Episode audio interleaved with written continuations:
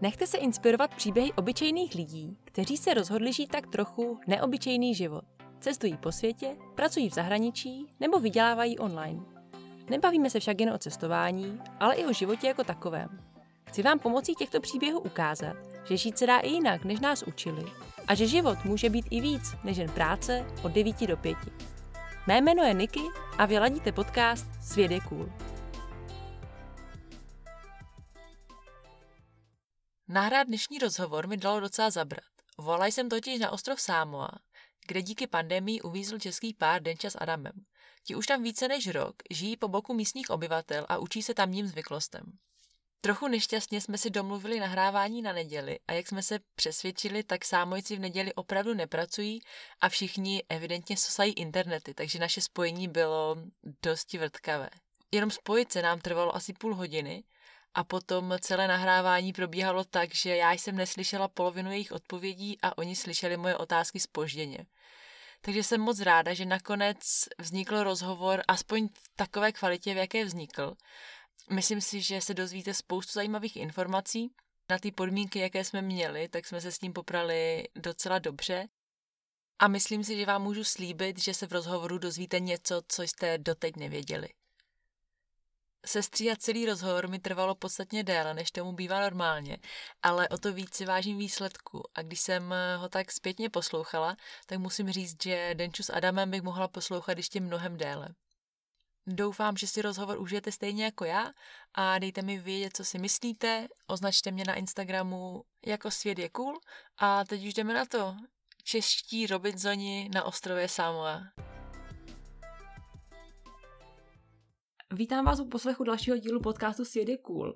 V dnešním díle jsem moc ráda, že můžu přivítat Denču s Adamem, protože jestli tenhle podcast je o lidech, kteří žijí neobyčejným životem, tak tihle dva poslední rok žijí život, který je snad už za hranicí neobyčejného.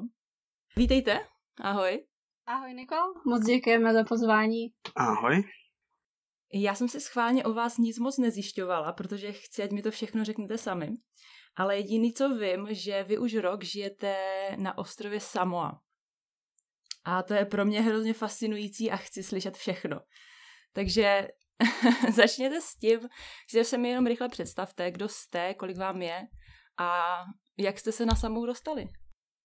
Tak my s Adamem, teda já jsem Denisa, je mi 25 let, oba dva s Adamem pocházíme z Prajské, je to takový region kousek od Ostravy Um, Aďo?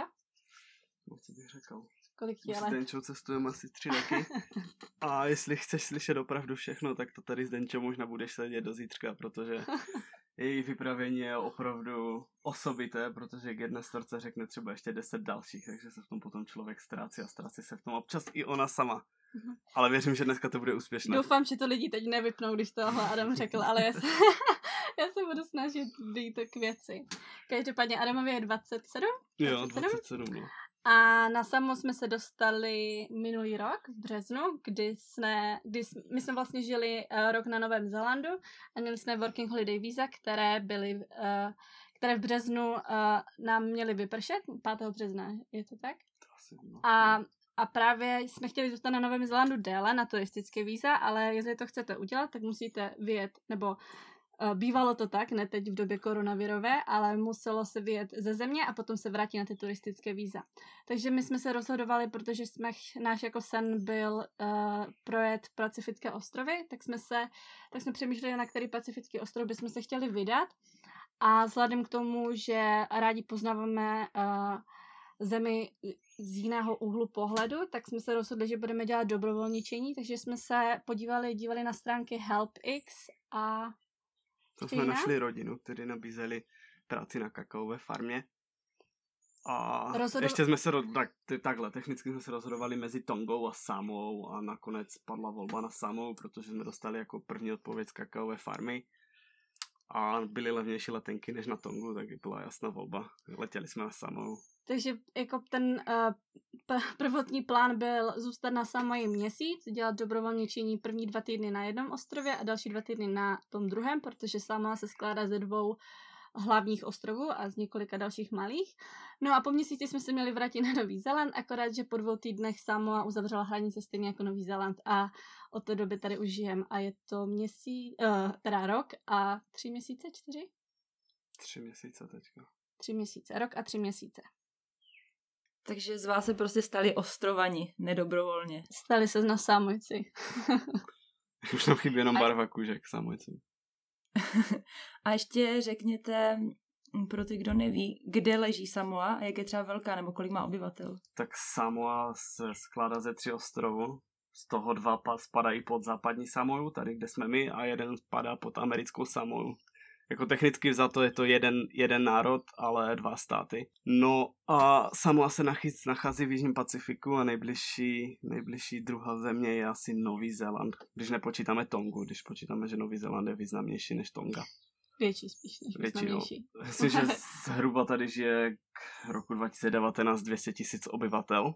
Tako... Takový paradox je, nebo, nebo zajímavosti, že více, více samojců žije na Novém Zélandu a v Austrálii než na samotných ostrovech. Že mají opravdu dvě silné diaspory tady v těchto zemích. A ještě myslím v USA. USA, Nový Zéland a Austrálie jsou tři nejsilnější diaspory samojské. Ale... A žije tam přes asi půl milionu lidí. A já jsem chtěla říct jenom, že celkově jako samolety jsou tak jako all over the world. No to je pravda, no. Protože i když je to tak malý ostrov a tak malý národ, tak samolety jsou uh, opravdu... Cestovali. Cestovali a hlavně třeba i v Německu je docela hodně samojců, protože no. sama bývala německá kolonie. To je pravda. Aha, a proč si myslíte, že to tak je? Že jsou všude na světě? No si jdou za prací. Já bych řekl, že jdou za prací za prací a za lepším životem. Že třeba jedna z takových zvláštních věcí, co jsem úplně za začátku jako neuměla pochopit, je, že hodně rodin jako darují svoje děti, třeba svým strýcům nebo tetám eh, v Austrálii, Novém Zelandu a v Americe, aby měli lepší život. Takže vlastně ti strýcové nebo tety adoptují ty děti aby měli lepší život, takže vyrůstali na Novém Zélandu a v Austrálii a potom je tady taková věc, že vlastně... Když dospějou a začnou vydělovat peníze, tak posílají peníze zpět svým rodinám, že tady, tady no. to je moje, nevím, jestli to je nešvar nebo, nebo to jako dobré rodinné vztahy, ale pokud nemáš rodinu a žiješ v zahraničí, tak posíláš velikou část svého výdělku zpátky rodinám na různé oslavy, pohřby, pro kostel a mi to přijde absolutně úplně nesmyslné. Představ si jako, že ty teď žiješ na Novém Zélandu a 70% tvojí vyplaty, co si vyděláš, tak pošleš zpět své, své rodině, aby mohli zaplatit aby mohli zaplatit třeba oslavu pastorovi v kostele. To je úplně nesmysl. Mm-hmm. Ale to tak funguje na všech těch ostrovách, že jo? Jen no to, to je pravda, že to je tady na všech ostrovech, ale mně, mně to přijde takové, že třeba i, i ty nejchudší lidé z té vesnice musí stále něco dát. Oni třeba nemají peníze, aby dali, tak musí dát aspoň jídlo. I ten člověk, který nemá vůbec nic, tak musí prostě něco darovat tomu pastorovi. To je prostě... To už jsme teď zapřešli úplně jinam, ale, ale tady je taková věc třeba, že jednou za půl roku rodina, což je ta samojská rodina, což je třeba na Novém Zélandu, pošlete rodině tady na Samoji velký jako dřevěný box plný jídla, oblečení, prostě pytlu rýže, pytle mouky, všeho možného, třeba mikrovlnka tam byla nedávno, jsem viděla ve vesnici. No a oni půlku z toho, co dostanou od té rodiny, oni, oni jdou do kostela a dají to tomu pastorovi. Takže vlastně to nejlepší zaměstnání, které můžeš mít tady na Samoji, je být, uh, pastor. být pastor, jako kněz. Kněz, no, pastor. Být knězem. Protože o kněze se stará celá rodina. Celá vesnice. uh, celá rodina, celá vesnice, tak. Další zajímavost je, že když tady neměli název pro diabetes, tak tomu říkali kněží nemoc, protože pastorové jsou tady nejtlustší, nejtlustší obyvatele celé Samoji. Aha. A mají tam teda křesťanství, když tam kněz? Křesťanství 99%. Se je tady islam, islamská mešita, ale málo kdo tady je isla, islam jako Arab nebo Hlavní náboženství tady je křesťanství, akorát, že tady mají strašně hodně kostelů, které vyznávají, vyznávají Boha, vyznávají křesťanství, spousta, ale... odno, spousta odnože křesťanství, že tady, mm-hmm. jsou, tady jsou katolíci, metodisti, pak tady jsou, já nevím, adventisti, je, jako zatím jsem zaregistroval možná asi 10, 10 odnoží křesťanství a něco, mor- mi, něco mi přidal spíš jako, sek, jako úplně sekty, úplně, no, to je taky další věc. V jedné vesnici máš třeba šest kostelů. Vy jste říkali ještě před natáčením, že dneska je neděle a že všichni jsou v kostele, takže Funguje tam stejně jako u nás, že chodí na desítku na mši někam do kostela? Funguje to úplně stejně. Funguje to stejně, funguje to teda, řekla bych, uh, o dost víc, že to je prostě ta společnost je taková, jaká je. Jo, praktikují, všichni... jsou lidi to praktikují více než Já mám teď takovou historku, nedávno jsem, Adam měl fotbalový trénink, tak, uh, tak měl, byl na tréninku ve městě, tak já jsem se tak jako procházela s kamerou ve městě a, a procházela jsem kolem automičky a tam byl takový kluk a zastavil mě a říká, Vyfoti, vyfotila bys mě? A říkám, jo, jo, tak jsem ho vyfotila a jdu dál a teď on na mě, protože se mě ptala, jak se jmenuju, tak jdu dál a volá na mě Denisa, Denisa a já úplně jako, co je? A on, on mi říká, where are you from? Tak jsem mu jako vysvětlovala teda odkaď jsem, jenomže ono to je vždycky strašná jako otrapa vysvětlovat, kde je Česká republika, protože oni stejně neví, kde je Česká republika. Ale to nejjednodušší je říct uh, vedle Německa, protože všichni ví, kde je Německo. A on mi říká, no, nechtěla bys jít se mnou do kostela? zítra nebo kdy, já jsem to nepochopila úplně kdy. A já úplně, um, no víš, já, já, já teď jako mám mm, uh, sraz s kamarádkou a on úplně, promiň, promiň, uh, are you taken? a, a, a já mu říkám, jo, jo, jsem. Takže když vlastně kluk tě tady chce pozvat na rande, tak tě pozve do kostela. Ježíš, to je, to je hezký, nebo nevím, děsivý asi možná i. Bylo to od něho hezké, no, ale byla se taková v rozpacích když jsme u toho náboženství, tak uh, kolik procent lidí je tam věřících? Nebo je to tak, jako, že fakt všichni jsou věřící a praktikují? Všichni jsou věřící a všichni praktikují. Bylo jednodušší ve vesnici, jsme žili ve vesnici na konci světa v Awale, jak tomu říkám na konci světa, tak bylo jednodušší říct, že věříme v Boha, než že jsme ateisti, protože oni nechápou ten koncept, že nevěříš v Boha. Tak jo, to je zajímavý. A ještě teďka, když se bavíme teda o ty samo jako takový, a jak je to tam se vzděláním? Chodí všichni do školy? Jo, funguje stejný systém jak na Novém Zélandu. Že oni používají stejný školní systém jak na Novém Zélandu a chodí prakticky všichni, pokud si to můžou dovolit, protože oni musí platit za školní uniformu. Mm-hmm. A myslím, že tam ještě nějaké půlročně školné, takže fakt jenom ty nejchudší rodiny, většinou třeba když mají moc dětí, tak některé děti nechodí do školy. Ale to je jenom výjimečný případ. Většinou základní vzdělání dostávají všichni a pak pokračují na střední školu a ti nej, nej, nej, nejnadanější na vysokou. Je tady i univerzita. Je tu univerzita. A ty v hlavním městě. Po dvě dokonce. Mm-hmm. Jak jsme žili na tom druhém ostrově, tak jsme žili ve vesnici, která byla úplně na tom druhém, ko- na, na, na konci tom ostrově, takže my tomu rádi jako říkáme na konci světa, protože tam opravdu nic nebylo. A byla tam teda základní škola, kde, kterou já jsem navštívila a tím, že oni neměli dostatek učitelů, tak jsem se jako nabídla, že bych jim mohla pomoct, jestli chcou.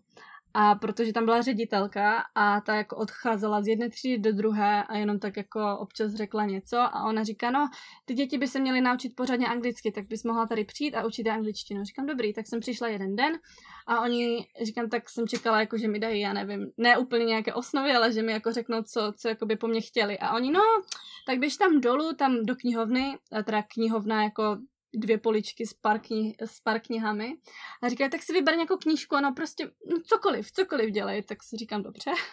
tak jsem jako improvizovala, tak jsem tam našla knihu z ABCD, tak jsem přišla do třídy, která byla, nevím, děti kolem desíti let, myslím. Třetí třída. Třetí třída. A takže jsem šla eh, slov, teda písmeno po písmenu a psala jsem ho jako na, eh, na tabuli a ptala jsem se dětí, jestli znají některá, ně, nějaká anglická slovíčka na tady, tyhle, na, na tady tohle písmeno a, a jako zajímalo je to, bavilo je to. Takže, takže jsem tím chtěla říct vlastně, že jako mm, je tady sice jako vzdělání, ale v některých místech není úplně kvalitní. A hlavně to nejsmutnější, co mi přijde tím, jak jsme žili dlouho na té vesnici sami, je, že vlastně ty děti po škole nemají co dělat. A vlastně ti rodiče, ty rodiče to nějak jako úplně extra nezajímá.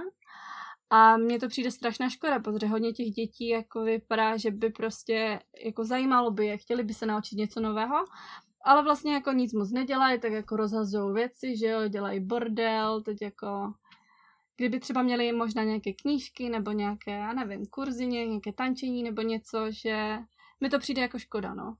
Uh-huh. A když jsi říkala, že jsi učila angličtinu, a jak dlouho jsi to dělala? To je super eh, zkušenost. Já jsem to dělala pár týdnů, protože my jsme žili u té rodiny, kde jsme taky jako měli nějaké závazky, že jsme jim museli pomáhat, takže jsem se nemohla, nemohla jsem být v té škole jako úplně každý den.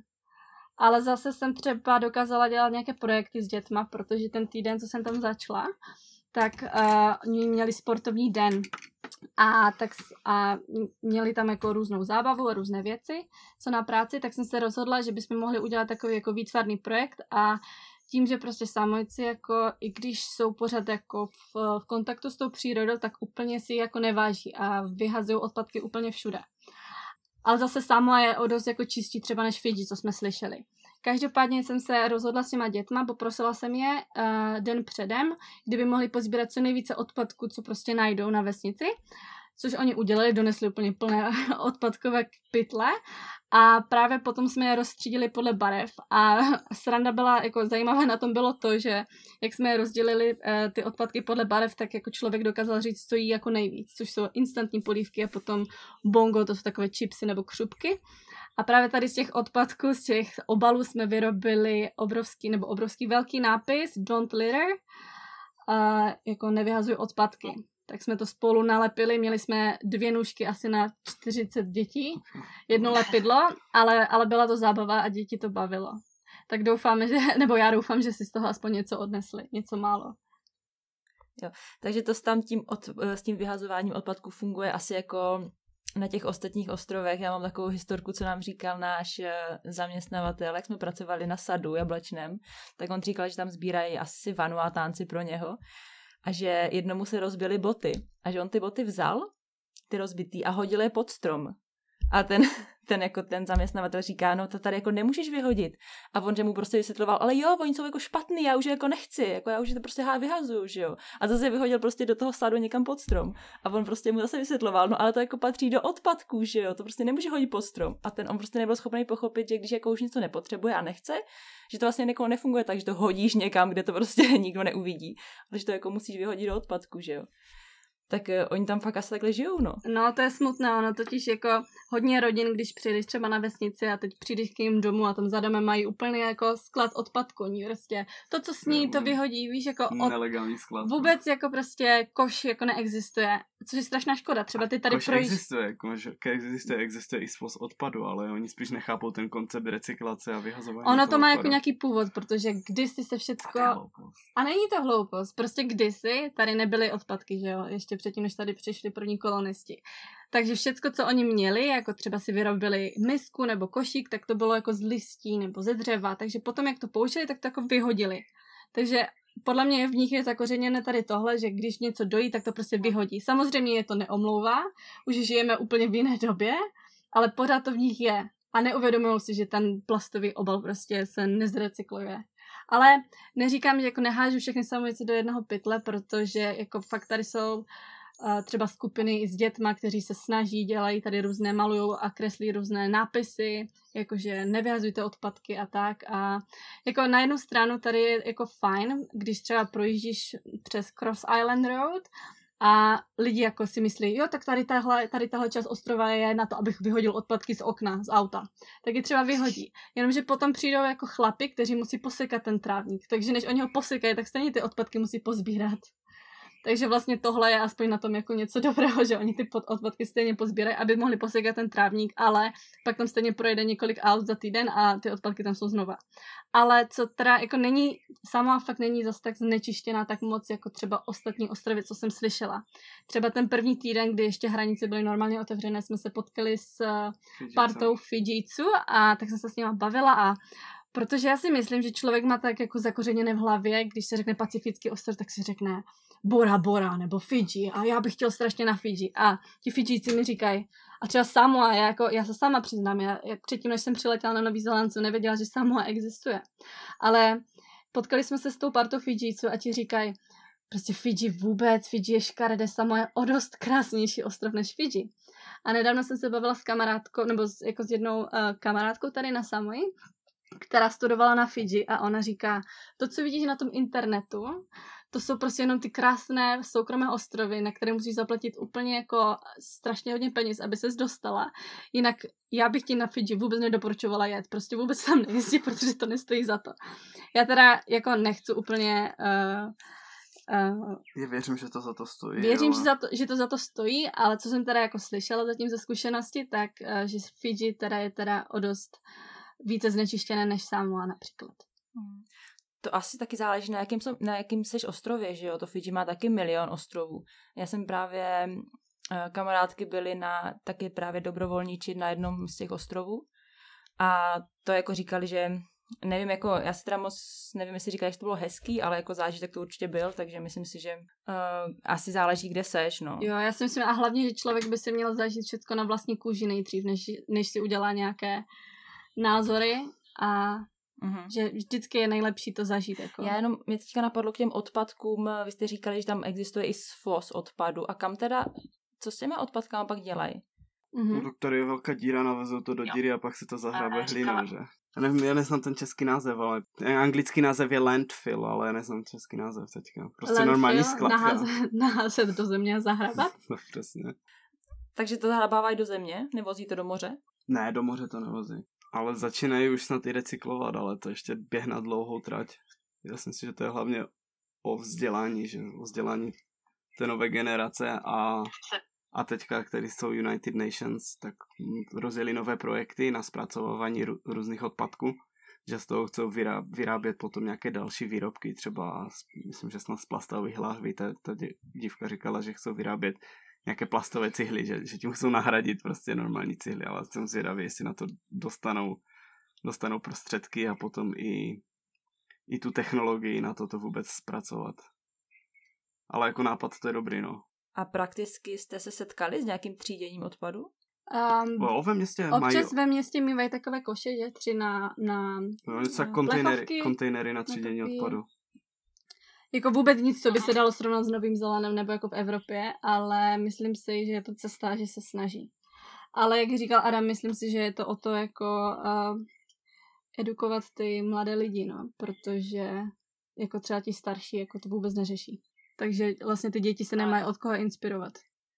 Já se ještě rychle vrátím k té angličtině. Kolik teda samouc, samoj, samouc, samojců, mm-hmm, samojců. to skloňuje, mluví, mluví anglicky?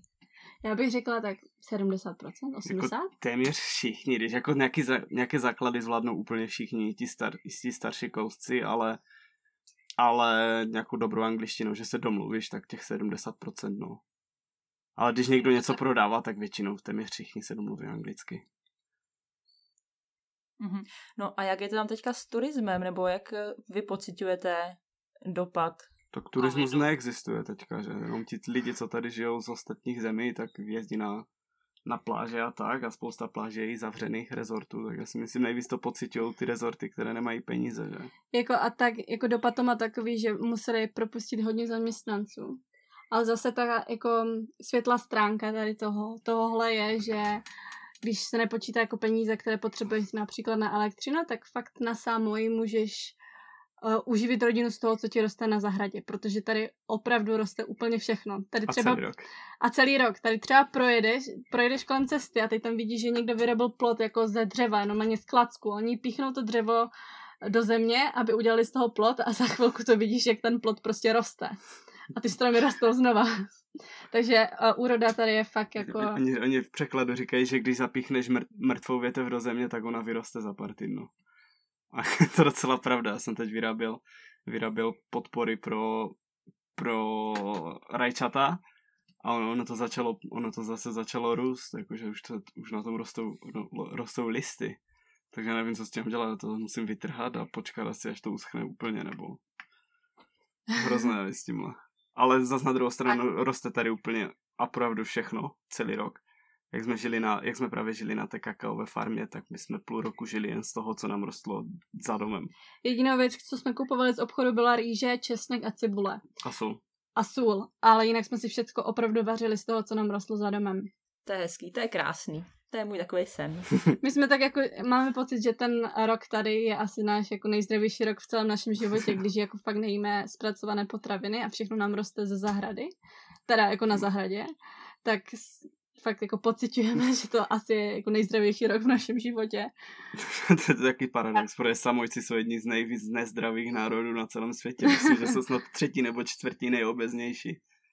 Jako ti No. Jako lidi tady hodně umírají na, obe, na diabetes a tady na cukrovku nemoci. a musím tady hodně amputovat uh, chodidla a tak dále, protože... No čím to teda je? Ono je to smutné, protože hodně lidí tady u cesty prodává zeleninu, ovoce, všechno jako vypadá strašně zdravě, výživně, ale samojci stejně jsou jedni jako z, nej, z nejnezdravějších národů na zemi, protože jí hodně smaženého jídla, hodně masa, hodně um, cukru. Tady prostě ono, třeba když přijdeš do vesnice a nabídnou ti, ka, nabídnou ti čaj nebo kokosámoa, což je jako horká čokoláda, tak je to plné cukru. My jsme tady s rodinou se dožijem, tak uh, Steve, to je uh, tady náš náhradní tačka, strejda, tak on říkal, že jednou vzal, takže on jednou vzal prostě ten um, hrnek toho čaje, uh, aby udělal, udělal rozbor. rozbor a zjistil, že tam je 8 lžiček cukru v jednom hrnku jako čaje, takže tady si strašně ujíždí na cukru, na soft drinks, jako jsou Coca-Cola, Sprite, různé juicy a chipsy a tady tyhle věci. A je to prostě smutné, čínské polívky a tak dále. Takže potom uh, i mladí lidi třeba umírají jako na, na infarkt nebo trpí prostě cukrovkou a mají úplně namodralé nohy, takže to dopadne tak, že potom skončí na vozíčku a tak dále. No je to smutné tady tohle docela. Mm-hmm. A vy, když jste říkali, že máte nejzdravější, nejzdravější rok, eh, pocitujete to i na svém těle, že se cítíte líp, anebo jenom proto, že máte pocit, že prostě jíte zeleninu, tak je to zdravý? Určitě. My totiž první, ten první čtyři měsíce tady jsme žili na té kakaové farmě. A tam jsme opravdu vyráb, jako vařili jenom z toho. Adam dělal, pokaždé, když dělal oběd, tak udělal domácí kokosový krém a takže jsme prostě něco udělali, nějaké kary nebo tak něco z rýží. A ovoce, zeleninu, kakao, to je úplně super potravina, tak jsme fakt jako cítili, že dáváme, tu tě, dáváme tomu tělu to, co potřebuje. A potom, když jsme se přestěhovali na ten druhý ostrov, protože my jsme vlastně nezmínili samo a hlavní ostrov je Upolu s hlavním městem Apia. A ten druhý ostrov, který sice větší než ten první, se jmenuje Savaj. A všichni říkají, když chceš zažít tu pravou samou, tu tradiční, jeď na Savaj. A tam právě všichni jsou tak jako víc tradičně založení a tam jsme právě žili v té vesnici. A vzhledem k tomu, že ta vesnice tam ne, no, vlastně nerostlo skoro vůbec nic, tam byly samé lavové kameny, my jsme byli úplně zoufalí, protože tam vlastně nic nerostlo. Já jsem tam našla jednu, pap, jednu papaju, která vlastně ještě nebyla ani zralá. Takže jediná věc, která nám zbyla, je jít do obchodu a koupit si nějaké instantní nudle nebo chleba, který neměl vůbec žádnou chuť, ani sůl, jo. Prostě bylo to hodně špatné asi ty, ty dva měsíce a když jsme se potom vrátili na ten hladní ostrov, tak a našli jsme tu rodinu, se kterou teď žijeme už více než půl roku a která se jako zakládá na zdravé výživě, tak jsme byli zase úplně jako v nebi. Takže si myslím, že to pocitujeme hodně, protože není lepší pocit, než když si jdeš něco uvařit, než když to utrneš z té zahrady a víš, že jsi to ještě... sama jako vypustila. Mhm. Mně ještě napadlo, když jste říkali, že tam všechno tak hrozně roste. A jestli víte, proč, je to, proč to tak je? Jestli je to počasím nebo půdou? Že kvůli klima a počasí je tady hodně vlhko, teplo a celý rok tady je 25 stupňů, že? Sice nevypěstuješ jabka a nebo něco, co roste na Novém Zélandu, jako, jako ve spíš plodiny, které jsou pro mírné klima, ale tady taro, chlebovník, jemy, a dokonce... Brambory, to tady roste prostě celoročně, nebo v sezónu jako co tři měsíce, většinou ta sklízeň je co tři měsíce, nebo co půl roku, záleží na té plodině ale to klima tomu hraje všechno. Já se nedivím, že oni tady tyhle ostrovy začali nazývat posledním rájem, protože jako, když se na to podíváš z téhle perspektivy, tak ten poslední ráj to opravdu je, protože když odečteš peníze, kdybys nepotřebovala peníze, tak tady se uživíš, to by stačí, nevím, 100 metrů čtverečních a dokážeš uživit celou svoji rodinu, když budeš, když budeš prostě nějak Dokážeš si postavit dům z těch materiálů, co rostou okolo vlastně nepotřebuješ skoro vůbec nic, že? To je pravda, no. Ale jak jsem říkal, dokonce tady uh, pěstujeme i jahody. Sice se jim nedaří ještě úplně tak dobře, ale jsme z toho strašně nadšení. Já jsem minulý rok začal pěstovat jahody a ten už, už, už vyrostly a zrovna začaly plodit, zrovna přišli do sezóny a všechny kvetou, tak já doufám, že budou velké a budou dobré. tak to vám držím palce. Uh, je tam taky dešťová sezóna?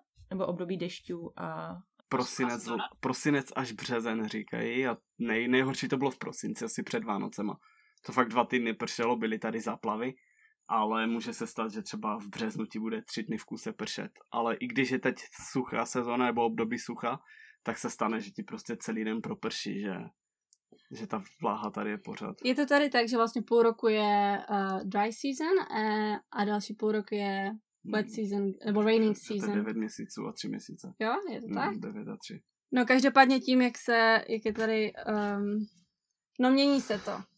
Jako teď by měla být ta suchá sezona a docela hodně prší. Ale možná to je i tím, že my žijeme na kopci a tady to počasí se, nebo ty marky se tady tak Ale hodí. ne, i farmáři, když jsme, jsem se teďka bavil s jednou farmářkou, tak říkala, že už se ani počasí nedá moc předpovídat, že předtím třeba prostě mohla říct, že celý, cel, celý červen nebude pršet, protože sucha, jako je nejsuší měsíc, ale teď se stane, že ti třeba dva týdny v červnu prší. Že změna, hodně změna klimatu tady taky hraje roli v tomhle.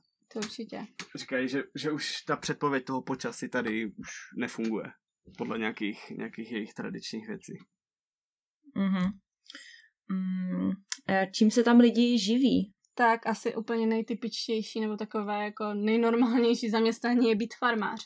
Takže vlastně žiješ úplně obyčejný život, každé ráno vstaneš, jdeš na svou plantáž, teď tam obděláváš, zasazuješ, sbíráš a potom to odvezeš třeba na market nebo to prodáváš u svého domu u cesty.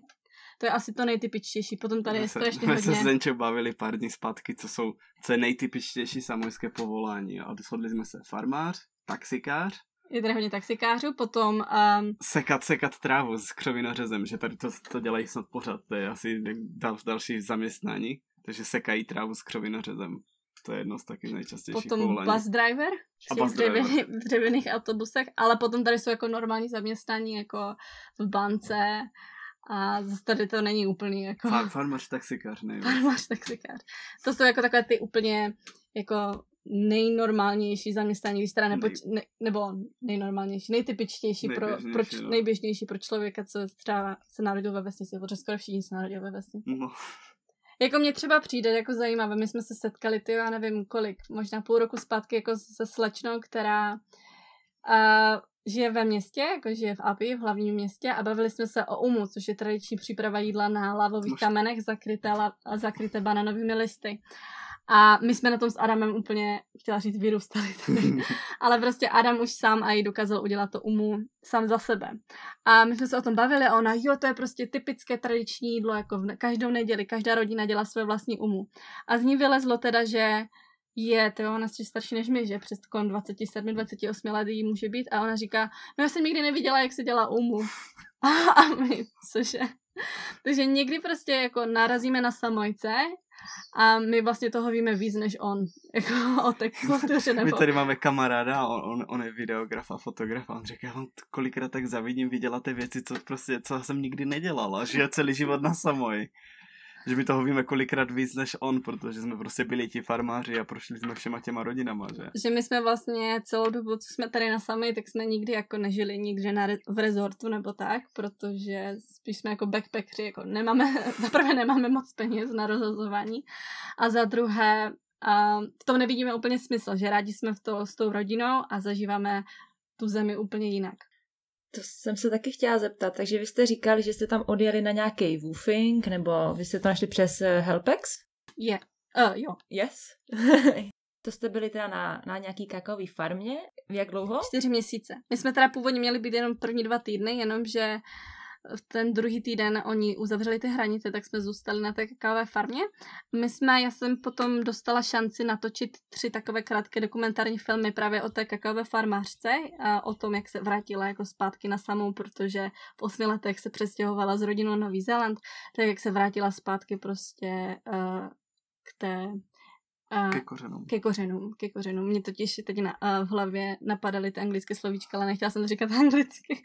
Každopádně uh, přes tady uh, tyhle tři dokumentární filmy, které jsem natočila, jsme se seznámili právě s, s jednou z paní, která říkala, víš, já mám, víte, já mám jako tetu na druhém ostrově na ves, ve vesnici a jestli chcete, tak byste tam jako mohli žít, víš, jako mohli byste třeba pomoct na zahradě, udělat nějakou jako herbal garden a tak dále, tak jsme si řekli, jo, proč ne? Tak právě díky ní jsme se dostali na ten druhý ostrov, kde už to jako nebyl úplně woofing, to bylo spíš takové, že jsme si tu práci museli hledat sami.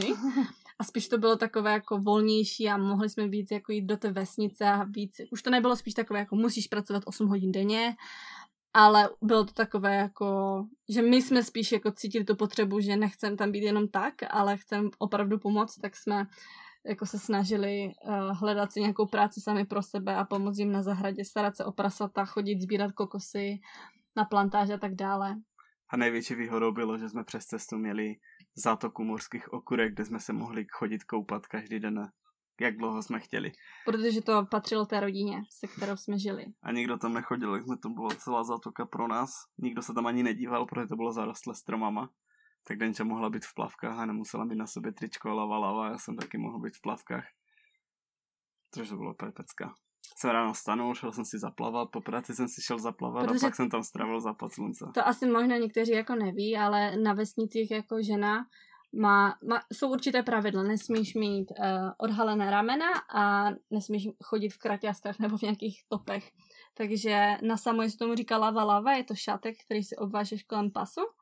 No a normální typičí samojci, když jsou na pláži, a, nebo když jsi ve vesnici a chceš si koupat do moře nebo do bazénku, tak normálně všichni chodí v oblečení nehledě na pohlaví, chlapy, ženy, děti, všichni chodí jako v oblečení se koupat, ale výjimka je teda jako v rezortech a na plážích, kdy jako můžeš normálně v plavkách nebo jako v bikinách, ale samojci to nedělají ani tak, to spíš jako pro turisty. A já to taky moc nedělám, protože když je tam hodně samojců na pláži, tak já nerada, když jako na mě koukají, protože oni na mě koukají už tak. A tak si radši vlastně jdu se koupat v tom lava lava, než abych, nebo v triku a v kraťasech, i když, i když mi to občas vadí, než aby na mě jako lidi koukali, protože mi je to docela nepříjemné. to je docela vtipné, že? Ještě před sto lety tady chodili jenom v nějakých bederních hrouškách a neměli žádné podprsenky, nic a ty tady jsou puritánští a ženy nesmí mít ani odhalené ramena. Proč to tak je? Já si myslím, že to je z náboženského důvodu, že jak tady začali, začali kolonizovat samou a propagovali křesťanství, tak že to křesťanství je zrovna asi není vhodné chodit prostě bez trička nebo bez kalhot nebo tak. Že, že to spíš uráží toho boha, ne, bych řekl. Já nevím, já nejsem křesťan, já to dělám. Jako, já si myslím, že to, má, že, to má, že to je spojené s náboženstvím. Je to, spojené, je to určitě to je spojené s náboženstvím, no asi tak. A my jsme jednou tady o Vánocích byl v hlavním městě Festival of Lights a my jsme šli tady s naší samočkou kamarádkou po městě a teď se jako procházíme a ona mi říká, ty jo, děti na vás tady všichni čumí. Ne, no proč na nás všichni No proč čumí? na nás všichni čumí? A já říkám, no vidíš to, jak já se cítím jako celý rok, protože fakt opravdu všichni na nás jako koukají. Jako, občas, když se dostaneš do nějaké vesnice, která je hodně opuštěná, remote, je to opuštěná, tak odlehlá. Uh, odlehlá vesnice, tak něk- někdy někteří lidi se na to můžou dívat jako na chodící peněženku, což což mě docela jako mrzí a, a docela to kazí jako tu atmosféru a ten zážitek z toho místa. Ale potom jsme se dostali třeba i do vesnice, která, kde jsme my jsme totiž jako takhle týden, týden cestovali po ostrově jenom s batohem a se stanem a bez plánu, kdy jsme se jako rozhodli, že se vždycky zeptáme nějaké rodiny, jestli bychom se nemohli postavit třeba stan na jejich pozemku. A dostali jsme se fakt do úplně odlehlé vesnice a dál už jako cesta nevedla, bylo to v Zátoce. A tam jsme přišli a, a přiběhli za náma děti a teď já na, na své levé ruce nosím prstínek od mojí mamky, takový zlatý, ale úplně typický. Myslím si, že kdyby ho každá holka viděla, tak si řekne, jo, to moje mamka nosila, když byla mladá. Tak já právě nosím tady ten prstýnek, aby mi to jako připomnělo prostě doma a moji mámu a já jsem si všimla, že strašně hodně samoj si mi furt ukazuje na ten prstínek a oni si myslí, ty jo, no, ty jsi z Evropy, ty musíš být bohatá. A teď jim vysvětluji, že jsi jako taky z vesnice, že jsi jako backpacker, že tady jako dobrovolničíš a že jako peníze nemáš, když jsi bílý.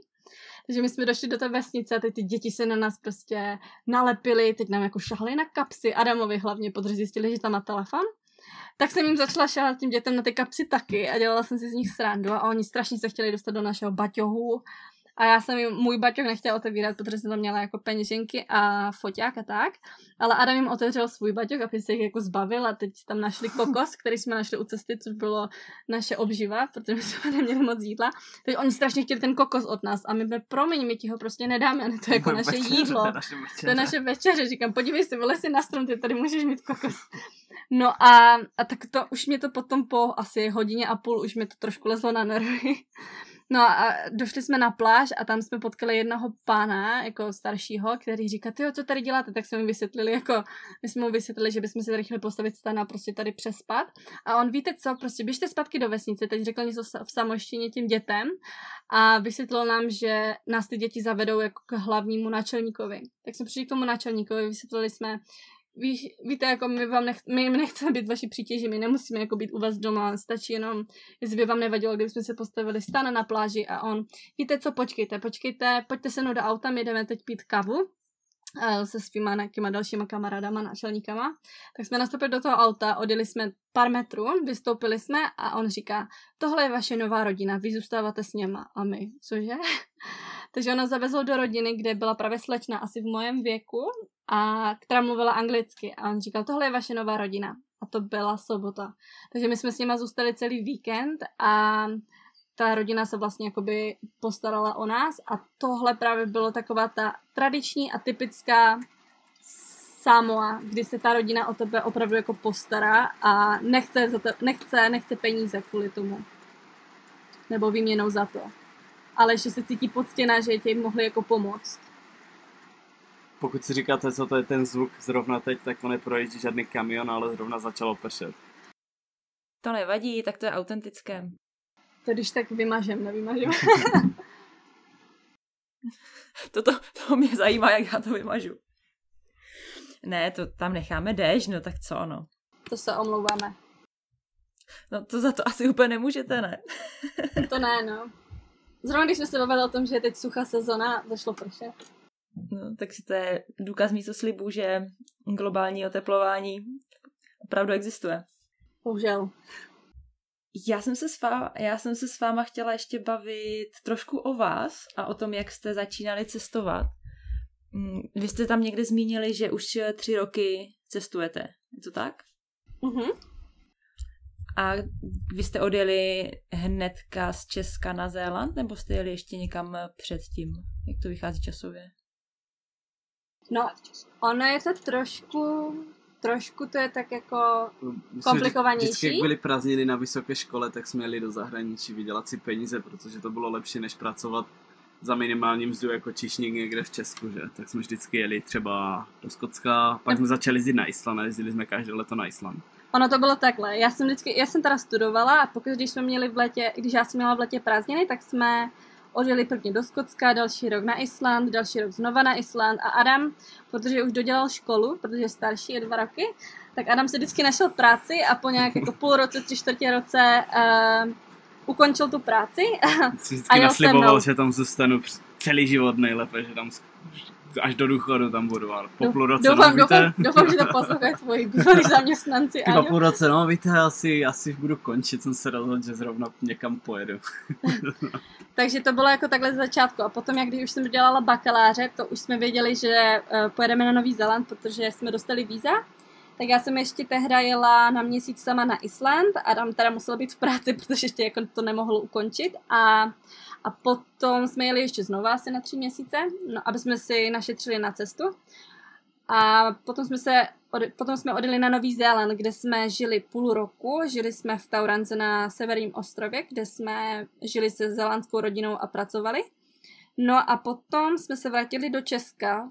My jsme odletěli 2019 v březnu na Nový Zéland a v, srpnu, eh, v září jsme se vrátili na, do Česka kvůli tomu, že jsme šli na svatbu od Adamového práchy a taky proto, že se uh, rodina uh, trošku rozrostla, tak jsme chtěli vidět malého člena.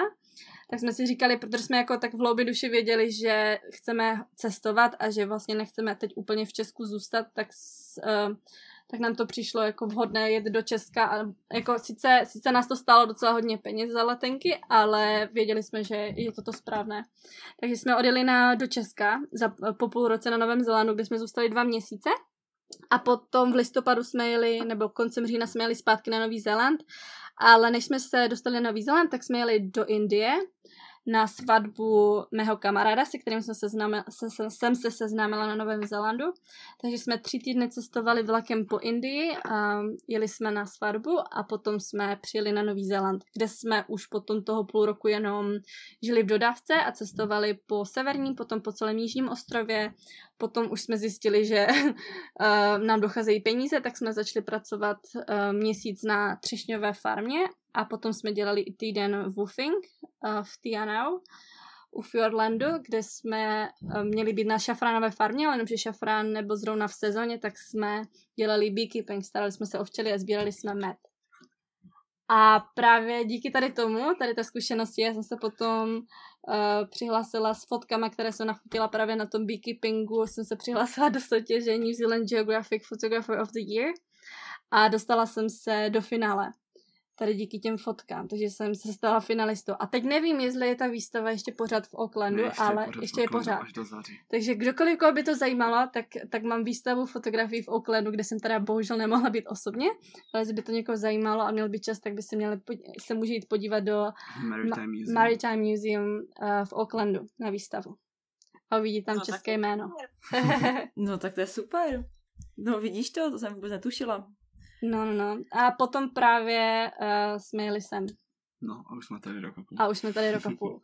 A vlastně plán je takový, že pořád čekáme na Nový Zéland, až otevře hranice. Pro my tam vlastně máme všechno na Novém Zélandu. My tam máme pořád auto, my tam máme všechny svoje osobní věci. A jako domů bychom se vrátit mohli, že asi teoreticky. Já si myslím, že bychom mohli, že by nám dali víza na to, transit víza na Novém Zélandu, aby jsme do, chytli let zpátky do Evropy. Ale my to nechceme, protože bychom nechali všechno za sebou. My, totiž, my jsme totiž na samou přiletěli jenom s dvěma příručíma zavazadlama s tím, že Adamův batok byl plný oblečení, z 80% moje oblečení, z 20 jeho a v mém batohu vlastně byla jenom elektronika, počítač, foťák a tak podobně. A vše, všechny ostatní věci jsme nechali na Novém Zélandu dodávce, no. Takže takže se musíme vrátit na Nový Zéland, ať chceme nebo nechceme. Ale my chceme, takže... My chceme, no. Uh, čekáme. Čekáme.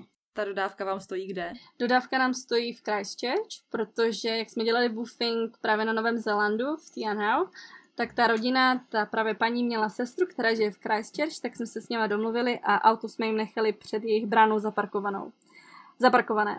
A s tím, že máme dva klíče, tak jsem se domluvala právě s tím pánem a říkám, víte, mi to nevadí, prostě si nechte ten klíč, když budete to auto chtít posunout nebo cokoliv. A on, ne, to je dobrý, nechte si ty klíče v pohodě. A oni byli fakt strašně úžasný pár, my jsme s nimi se bavili asi čtyři hodiny v kuse, a kdybychom nemuseli odletět, tak se s nimi bavíme až do rána.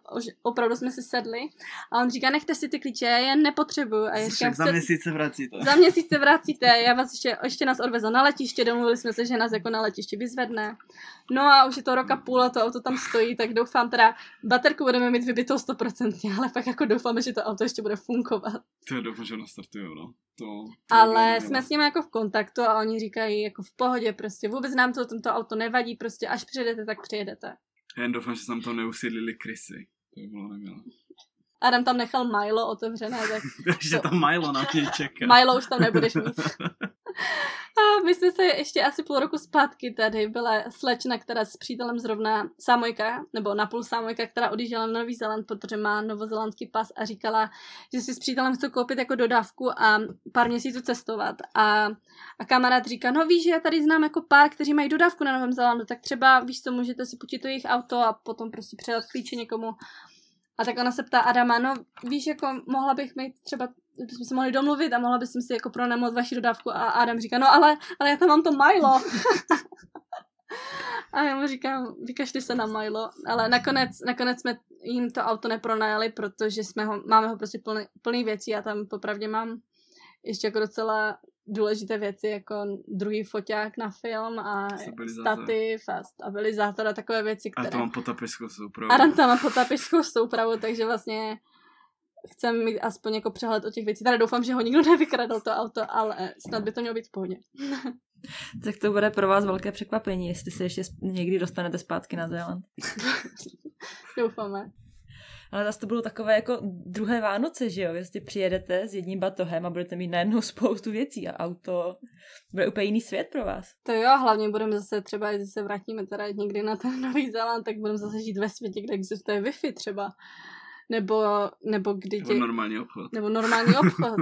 jako... To bude pro vás absolutně jako sci-fi. My nejsme jako nároční cestovatelé, si myslím. My jsme hodně přizpůsobiví. Adaptiv... A jo. jo, to já říkám furt, že lidi si prostě zvyknou na všechno. To určitě, to, to souhlasím. Když jsme o tom porovnávání těch životů, jak to tam máte s elektřinou? Elektřina tady, je, elektřina tady je všude, ale funguje to taky zajímavým způsobem, že... Že není to jako u nás, že platíš účty, které ti přijdou každý měsíc, ale předplacíš si jako kredit, že si třeba koupíš elektřinu za 100, za 100 korun, řekněme, nebo za 100 tala, za 100 dolarů a ty si tam nabiješ, až ti to dojde, tak znova musíš do té elek- do té společnosti a znova si koupit ten kredit na, na 100 To, na 100 je taková krabička, která když už jako ta... Uh... Elektroměr, ta krabička. elektroměr. uh, když už jako ta elektřina dochází, tak ti to začne pípat, což je jako signál, že musíš do obchodu koupit si nový kredit na elektřinu. A tak zároveň to je i s těma datama, že tady fakt Wi-Fi neexistuje a ty mobilní společnosti jako lidi docela slušně ojebávají, neumím najít hezké, hezčí slovo pro to. Takže to funguje tak, že máš data třeba 4 giga jenom na 7 dní, nebo 4 giga jenom na 5 dní. Jsou nepřenosné. No. A, nej, a jsou nepřenosné, takže když to nevyužije, když to nevyužije všechno, tak ti to prostě zmizí a musíš si koupit znova nové. Takže je to docela jako napitel. Ale už jsme si zvykli, jako bývalo to horší to připojení, ale už se to tady, už se to tady rozjíždí, už tady začínají stavit ty věže. Když jsme u těch cen, jaký tam jsou ceny v porovnání třeba se Zélandem nebo s Českem, jako za potraviny? No, v porovnání s Českem tady je to asi o dost dražší. Je to drahé, no, je, je to poměrně hodně drahá země, no.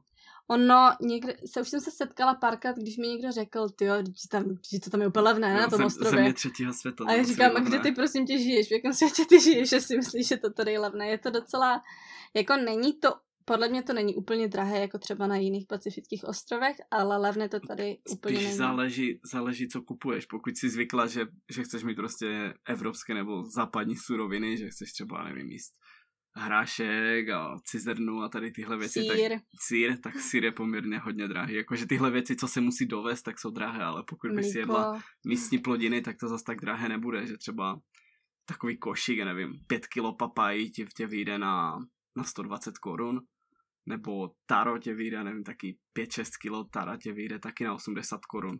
Fish and, když si zajdeš do restaurace, nejlevnější, co můžeš udělat, je fish and chips, je to sice nezdravé, ale je to poměrně levné.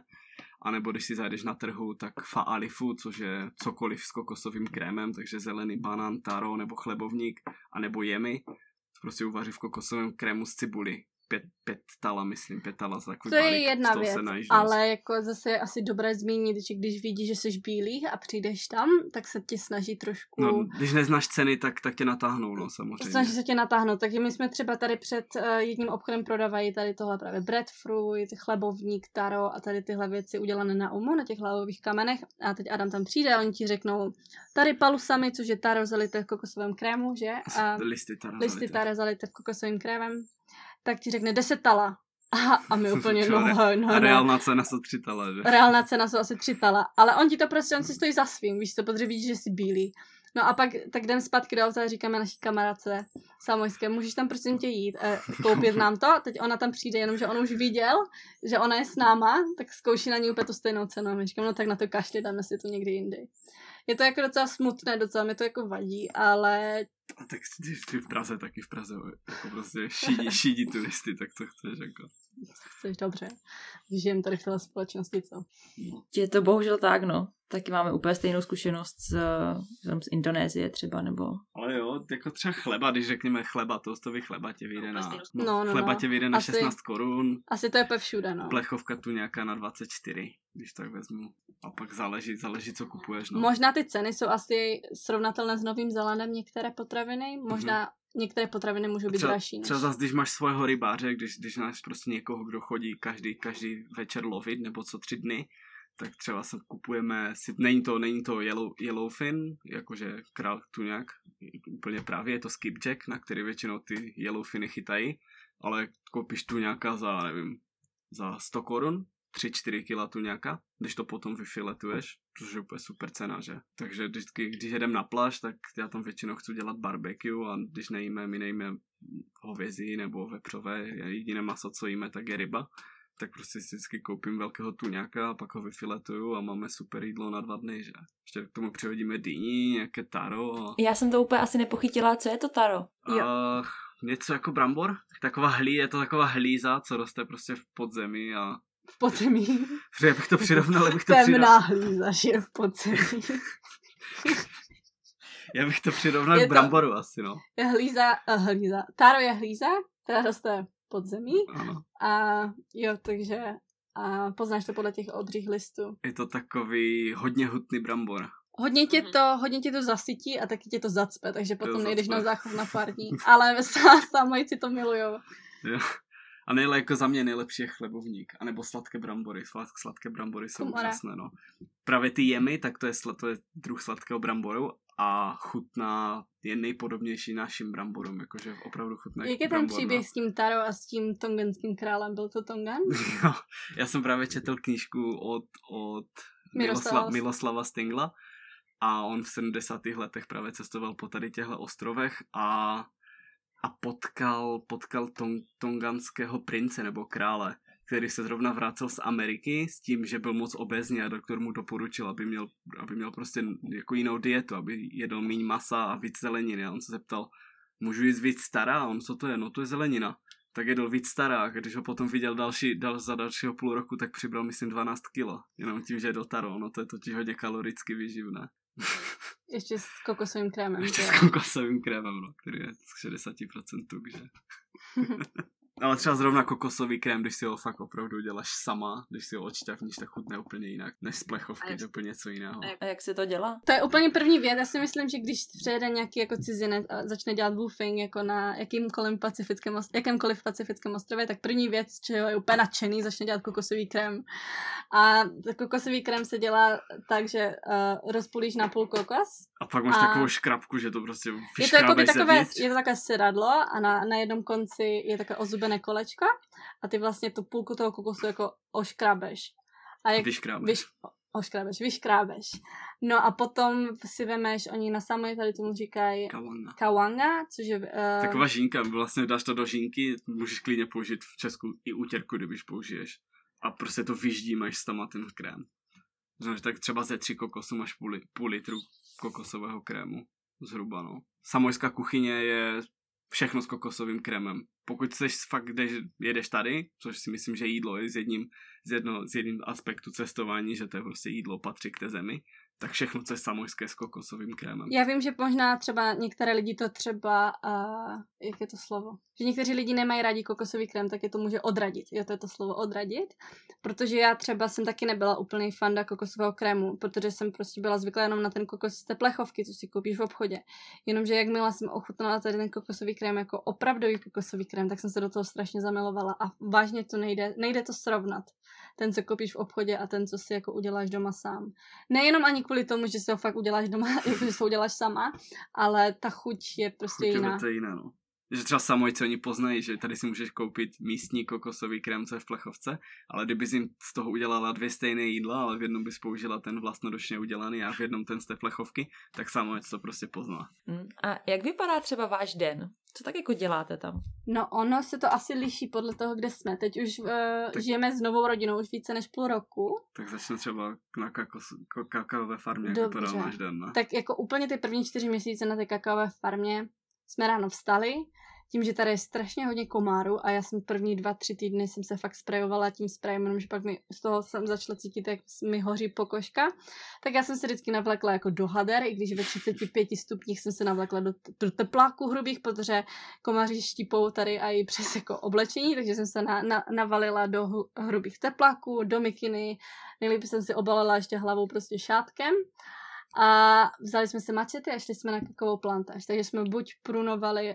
ořezávali jsme kakaové stromy, nebo jsme sbírali kakaovníky, anebo jsme prostě potom uh, zpracovávali ty kakaové boby. No, to potom později, když už jsme prostě jako zvykli na všechno, co je potřeba dělat, tak Denča vyráběla čokoládu a zpracovávala to kakao a já jsem sbíral ko- kokosy, že jsem šel na plantáž Oni měli, nevím, třeba 20, 20 akrů nebo 20 hektarů, to je možná moc, 10 hektarů pozemku, kde měli jenom kokosy a nikdo to nezbíral, tak já jsem každý den chodil a sbíral jsem třeba 500 až 1000 kokosů. Pak jsme to prodávali. 500 až 1000 kokosů za den? Jo, jo. A potom, když už jsem to vyzbíral, tak se to teda to číslo snížilo, ale ze začátku tam to bylo fakt strašně moc. A ty jsi to jako sbíral, že to padalo z té palmy, nebo jsi tam proto šplhal? No tak většinou na zemi, na zemi chodíš prostě pod těma kokosovníkama, sbíráš si to vždycky, už uděláš si kupku, já jsem si to, já jsem si to vždycky rozsegmentoval celou tu plantáž a říkám, no dneska tady udělám tady těhle 10 čtverců třeba. Tak jsem chodil pořád dokola, sbíral jsem na jednu kopu, jsem sbíral ty kokosy, když jsem obešel všechny svoje segmenty, tak jsem si vzal dva pytle, vždycky jsem měl, do jednoho pytle se vešlo 10 až 15 kokosů podle toho, jak byly velké a začal jsem je z těch malých kop přenášet na velkou, velkou hroudu prostě uprostřed té plantaže, kde jsme se mohli dostat autem. Takže to jsem třeba dělal celé dny. Aha, tak to je docela fyzicky náročný, co? No to bylo no, taková posilka. Bylo to hodně, hodně fyzicky náročné. My jsme s Armem třeba, protože tady se, no nejenom tady, ale uh, rozdělují se kokosy je new, což je ten kokos hnědý, který... Zelený, nebo, zelený, zelený kokos. Na pití. Na pití, potom máš, eh, popo. na samo, jestli tomu říká popo, což je normálně jakoby kokos. Ten bílý, no. Ten bílý kokos a potom je kokos OO, OO na samo, tomu říkají OO. Um, Co, jak to říct? No, je to tako, no, ta dužina vevnitř se ti změní on už začíná, se vyplní a on začíná toho... rašit, jak by to semeno toho kokosu začíná rašit, takže on, on, on to vyraší a uvnitř, uvnitř tu dužinu začne vyplňovat takový pěnový plot, který po, požírá, doslova požírá tu bílou dužinu, dokud tam není nic a potom zakoření. A je to opravdu dobré, je to sladké a strašně. A záleží, někdy to otevřeš Občas... a chutná to slaně, někdy to mm. chutná kyselé, někdy sladce. No. Takže jí to tady všichni, jí to i děti, ale většinou, když už to vyklíčené, protože to OO je vyklíčený kokos, tak oni právě to sbírají a krmí tady tím prasata. Takže my jsme třeba měli objednávku na 500, 500 OO su, mm. na 500 OO, takže my jsme s Adamem třeba zvládli nazbírat těch 500 OO za dvě, dvě hodinky. Hodiny, dvě hodiny. Ale to protože to ani zloději nezbírají. To je další věc, věc tady na Samoji. Strašně moc zlodějů, všichni kradou. Máš plantáž, tak soused přijde prostě a ukrade ti, nevím, chodí ti kras na tvoji plantáž, protože na svoji nemá dost, nebo máš lepší taro, tak chodí kras tvoje taro, máš lepší, nevím, a pan ananasy máš třeba v sezóně a jeho ananasy budou v sezóně až za dva týdny, tak ti polovinu úrody ukrade on, že? to, to je, prostě je to tady takový nešvar trošku. jako, jako, jak komunismus, všechno všech.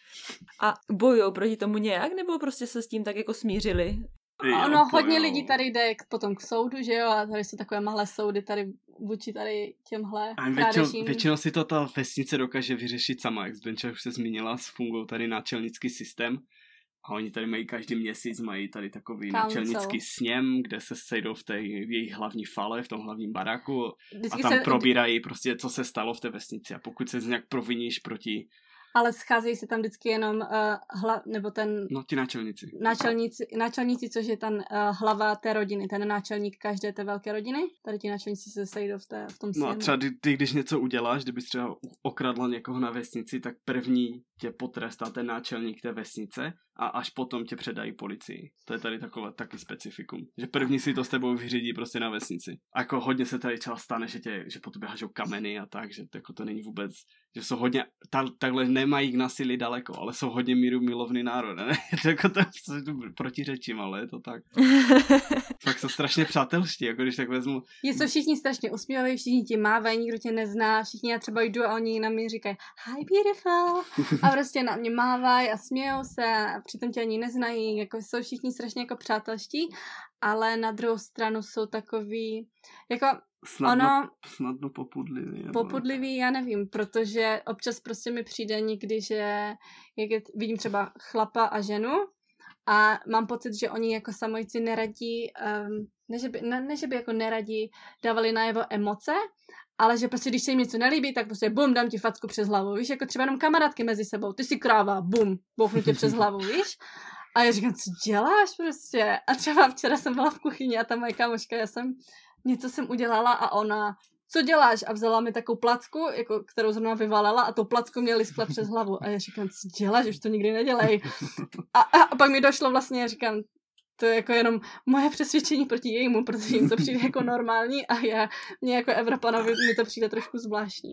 No ale aby jsme se teda dostali, jak vypadal ten náš den. Takže jsme vstali, na, naostřili jsme mačety, šli jsme na plantáž, pak jsme se vrátili třeba ve 12 v jednu, protože už bylo nesnesitelné vedro tak jsme se vrátili domů, byla tak dvouhodinová pauza a pak jsme zase začínali zpracovat, že? A dělali jsme fakt úplně všechno, prostě sbírali papaju, taro, sekali jsme náletové dřeviny na plantáži. Já mám, já mám takovou fajnou historku, když jsme ještě žili na té kakaové farmě, tak jsme jednou, jeden den jsme sadili ananasy a to byl eh, duben asi. A tak jsme sadili asi 180 ananasů jsme nasadili na té zahradě a já se ptám Floris, což je ta kakaová farmářka, říkám, ty jo Floris, kdy je jako ananasová sezóna? A ona, No, to je tak jako prosinec, leden a já říkám, I wish I would be here on the pineapple season. A teď bum, a už jsme tady víc než na ananasové sezóně, takže Adam od té doby mi říká, že, že si mám dávat pozor na to, co si přeju, protože... Pro jeden čas si první její přání bylo po dvou týdnech, nebo po týdnu řekla, já si tak strašně přeju, aby jsme tady mohli zůstat déle než měsíc. To jsem si přála ten den, kdy zavřeli za, hranice. Za měsíc, a za měsíc a půl si přála, aby jsme tady byli na, na ananasovou sezonu a vypadá to, že tady budeme ještě na další ananasovou sezonu. Takže si, jestli věří někdo v, věří v sílu myšlenky, tak Denča je živý důkaz, že to opravdu funguje. No a teďka teda jsme se potom odstěhovali z kakaové farmy na, na, do Awali, že na Savaj. Tam náš den vypadal tak, že jsme stavali třeba kolem sedmi protože už tě vyhn... fakt rání slunce už bylo tak horké, že tě to prostě vyhnalo, že to rozpalilo ten pleh na té střeše, že jsme prostě už se spotila, že byl po tobě mastný flek na, na posteli, tak já jsem šel rovnou do moře se okoupat a pak jsem si většinou našel práci, jakože jsem něco dělal v prasečím výběhu, nebo jsem tam sbíral kameny a vytvářel Honil. jsem takovou zítku a vytvářel jsem prostě zahrádku, ať se tam nedostanou prasata honil malé prasatka, aby je mohl zamknout do chlívku. Aby jsme je mohli vykrmit, no. A potom, potom jsme sadili různé rostliny a po čase jsem třeba chodil pastorovi pomáhat stavět kuchyň, nebo tady na Samoji funguje taková společnost mladých, mladých kluků bez titulu. náčelnického titulu, oni si říkají Aumanga a prakticky to je tak, že kdokoliv potřebuje, tak se zatroubí na takovou trubku a třeba 50 lidí přijde najednou a udělají to, že věc, co by třeba dvou, třem lidem trvala měsíc, tak ta Aumanga ji zvládne postavit třeba za půl dne. A pokud to je pro pastora nebo nějakého vysokého načelníka, tak se neplatí žádné peníze, že? Tak já jsem jim občas chodil pomáhat, tak jsme stavili různé zítky a pléli jsme plantáž a takové věci. A teď jsme se dostali vlastně tady na, na Upolu, zpátky na hlavní ostrov, kde už od srpna žijeme s rodinou, uh, která není, nežije úplně typicky jako tak jak... Uh, no není samoj, to typická jako samojská rodina, je to samojsko-americká rodina s tím, že Steve je Samoan snad jedné čtvrtiny. Samoa, on je Samoan, Němec a Tongan a snad ještě něco Angličan. víc, Angličan. A jeho manželka je Američanka, která žije už asi 35 let na, na Samoji, ale uh, nikdy úplně nežila v Americe, že vždycky má takový strašně zajímavý příběh, který tady jako nebudu vykládat, protože by byl na hodně na, na dlouho, ale procestovala svět. No a právě se tady potkali se Stevem a protože oba dva jsou umělci, tak Wendy tady má výtvarné studio, kde pořádá různé uh, hodiny jak pro dospělé, tak pro děti. Vytváří hodně keramiky, dělá různé koláže, maluje a kreslí a mají tady výtvarnou galerii, která je zároveň kavárna. A Steve je uh, dokumentarista a právě má strašně velký archiv uh, který se týká kulturního, samojského kulturního dědictví. A takže my vlastně žijeme tady s něma a už to není úplně tak moc jako woofing, spíš Adam tak jako... Já dělám... Adam dělá tak jako... My oba dva děláme jako všechno, co je potřeba, ale není to jako musíš pět hodin si opracovat a potom jako uh, máš volno, ale spíš to jako z obě strany to cítíme tak, že se cítíme jako doma a prostě my s Adamem nemáme problém pomoct úplně s čímkoliv. Takže já jsem spíš uh, artist in residence a Adam takový jako woofer. Já jsem woofer, no. Já se o sobě teď v poslední době tvrdím, protože když se mě někdo zeptal, co děláš, tak já říkám, že jsem svářeč, protože než jsem odjel z Česka, jak jsem si udělal svářeček, abych mohl na Novém Zelandu svářovat. Ale jako svářeč rozhodně nejsem tak já teď rád tvrdím, že jsem renesanční muž a že zvládnu udělat úplně všechno. Tak teď zrovna stavím pec na pizzu z hlíny a už jsem tady landscapeoval zahradu, teď jsem se naučil lovit krevety na samojský oštěp. No Adam mi taky uchyl na ty a... krevety, že si dneska normálně nechtěli udělat ani ten podcast, protože říkal, ale je neděle, já musím jít na krevety. A říkám, žádné krevety, dneska nahráváme podcast, Aďo. Zítra budu známé mu vyrábět bránu a potom si chci udělat svůj vlastní úzak, abych mohl udít ryby a třeba žebra nebo něco takového. No a oba dva, oba dva pomáháme jako v kuchyni. Já a zároveň... to je další věc, každý, každý druhý týden máme, máme, promítáme film, nějaký tematický, zrovna včera byl indický. A, mám, a máme tematickou kuchyni. A vaříme, jelikož vaření je vel, moje velké, můj velký koníček, tak jsem asi hlavní kuchař a vždycky vymýšlím menu se Stevem a s Wendy a potom vařím, no. Takže má, měli jsme, včera jsme měli indickou kuchyni, dva týdny zpátky jsme měli... Tonga byla, ale to přijeli Tongani. Tonganskou, francouzskou i italskou a takže oba dva jako pomáháme v kuchyni. Já pomáhám Wendy třeba s těma dě, uh, hodinama pro děti výtvarnýma, nebo se Stevem různě jezdíme po ostrově a pomáhám mu s nějakou prací. A momentálně tím, že už jsme tady fakt hodně dlouho a nejde tady pracovat na černo, uh, na pořád, protože ostrov je to fakt malý a, a všichni se znají, tak já si tady zařizuju teď pracovní víza, což je docela, docela složitá věc, zrovna na Samoji, ale doufám, že mi to vyjde, protože pořád jako Zeland nejeví žádné známky, že by otevřel hranice mezi Samou, tak uh, tak, bychom, tak si tady doufám, že mi ty víza výjdou a, a můžu tady jako legálně pracovat. Takže já i Steveovi pomáhám s různýma projektama a tak podobně, nebo si vymýšlím své vlastní. Nebo Denča měla výstavu nedávno. A nedávno jsem měla výstavu teda tady v, v místní výtvarné galerii a byla to výstava na taková po, takový počes, po, taková po... počes, no, jo, bylo to přesně výro, výročí, výročí jednoho roku na Samoji, tak Denča udělala, uspořádala výstavu. Protože od té doby, co jsme tady, tak pracuji na uh, dokumentárním souboru právě o samojském životě, takže ta výstava se jmenovala Faasino Manga, což volně v překladu znamená samojská identita a ještě to mělo dal jako podtitul Life Among Samoans, život mezi samojci. Takže to byla jako výstava fotografií jako obyčejného, běžného samojského života. A mělo to docela hodně velký úspěch, protože za prvé to byla výstava, která uh, asi byla jako první svého druhu tady, protože samojci jako to úplně neznají, tady, tady ten jako nějaký do, dokumentární, do, fotografii. dokumentární fotografii, protože když už tady jsou nějací fotografové nebo videografové, tak se za, zaměřují spíše jako na komerční práci. Ale úspěch to mělo hlavně z, uh, z toho hlediska, že hodně samojců se s tím stotožňovalo z toho, co to viděli. A říkali, jak když se podívám na ty fotky, tak mě to připomíná úplně dětství. A já právě přes ty, skrze ty fotografie jsem se snažila jako neukazovat ten život takový, jakože je něco exotického pro mě, i když to prostě jako je, je to hodně jako jiné od toho, co my známe a v čem jsme vyrůstali, ale spíše celou dobu se snažím jako uh, s, uh, být, součástí. být součástí té rodiny a té kultury a tak taky zobrazit ten život okolo mě. No já jsem potom přišel s nápadem na, jestli znáš Startovač, což je taková obdoba českého Kickstarteru. Naopak. A, no dobré, je to prostě český Kickstarter. Je to česká obroba. Jo. A, a, a vymyslel jsem projekt, že bychom šli jako za těma rodinama víc, jestli, jestli by nám jako lidi přispěli, ale vybrali jsme nám nějakých 20% a nakonec to neprošlo, ale možná to bylo tím, že to byl náš takový první projekt a si jsme Protože ani nevydrželi to jsme... propagovat dostatečně. No, no, no, my jsme ty peníze, které by jako uh, lidi darovali, by nešly nám, ale šly by těm rodinám, protože já tak, taky chápu třeba z hlediska lidí třeba v Česku, že to třeba m, mm, jako nenabilo toho pochopení, že um, tady na samotě to funguje tak, že když někde přijdete, tak jako dáváte dary. Mm-hmm. Takže když ty přijdeš do té rodiny k tomu náčelníkovi nebo ke, ke, kde, eh, ke komukoliv, tak, tak jim dáš dar. Dar v podobě třeba pytlu rýže nebo tři, jako dvou krabic, tin fish, jako uh, ryby v plechovce a tak podobně. Takže všechny ty peníze by šly jako uh, k těm darům k té rodině a potom a, jako no, zbytek no. na nějaké to ubytování a jídlo a my bychom vlastně mohli být s tou rodinou a více jako ponořit do toho dokumentu. Ale nevyšlo jo, a, a můj to. nápad byl ještě jako napsat v průběhu toho cestopisu, ale nevyšlo to. Ale i tak si píšu deník, tak možná snad z toho jednou něco vznikne. A teď, když jsem začal hrát fotbal, tak ten fotbal tady na Samo je tak krásně jiná hra, než na to, na co jsem byl zvyklý od nás z domu z Česka. Že to je prostě, si píšu deník a vždycky si tam filiju srdíčko, jak je, jak, jak je to hrozné tady a...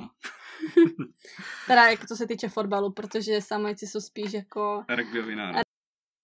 Tyjo, vy, vy hrozně mluvíte a vůbec mi nedáváte prostor. Já mám, já mám napsaných spoustu otázek, tak já se zeptám na ty otázky, co jsem v, si napsala tady v průběhu vašeho povídání. Mě zajímá, vy jste říkali, jestli jste teda v, jestli pořád děláte v rámci nějakého dobrovolničení, anebo pracujete tak trošku jako na černo, že z toho i něco máte, abyste se uživili. No, uh, pořád děláme dobrovolničení, ale já jsem uh, měla možnost se podílet na nějakých jako uměleckých fotografických či videografických uh, pracích, projektech, za které jsem dostala za které jsem dostala zaplaceno. Ale protože tady vlastně jiná šance není, jako když my jsme tady byli, tak, ty, uh, tak s těma turistickými vízama, na které my jsme tady přijeli, jsou platné jenom na tři měsíce. A když už nám jako měli uh, vypršet, tak jsme museli jít na imigrační a poprosit uh, o prodloužení, protože jinou možnost jinak nemáme.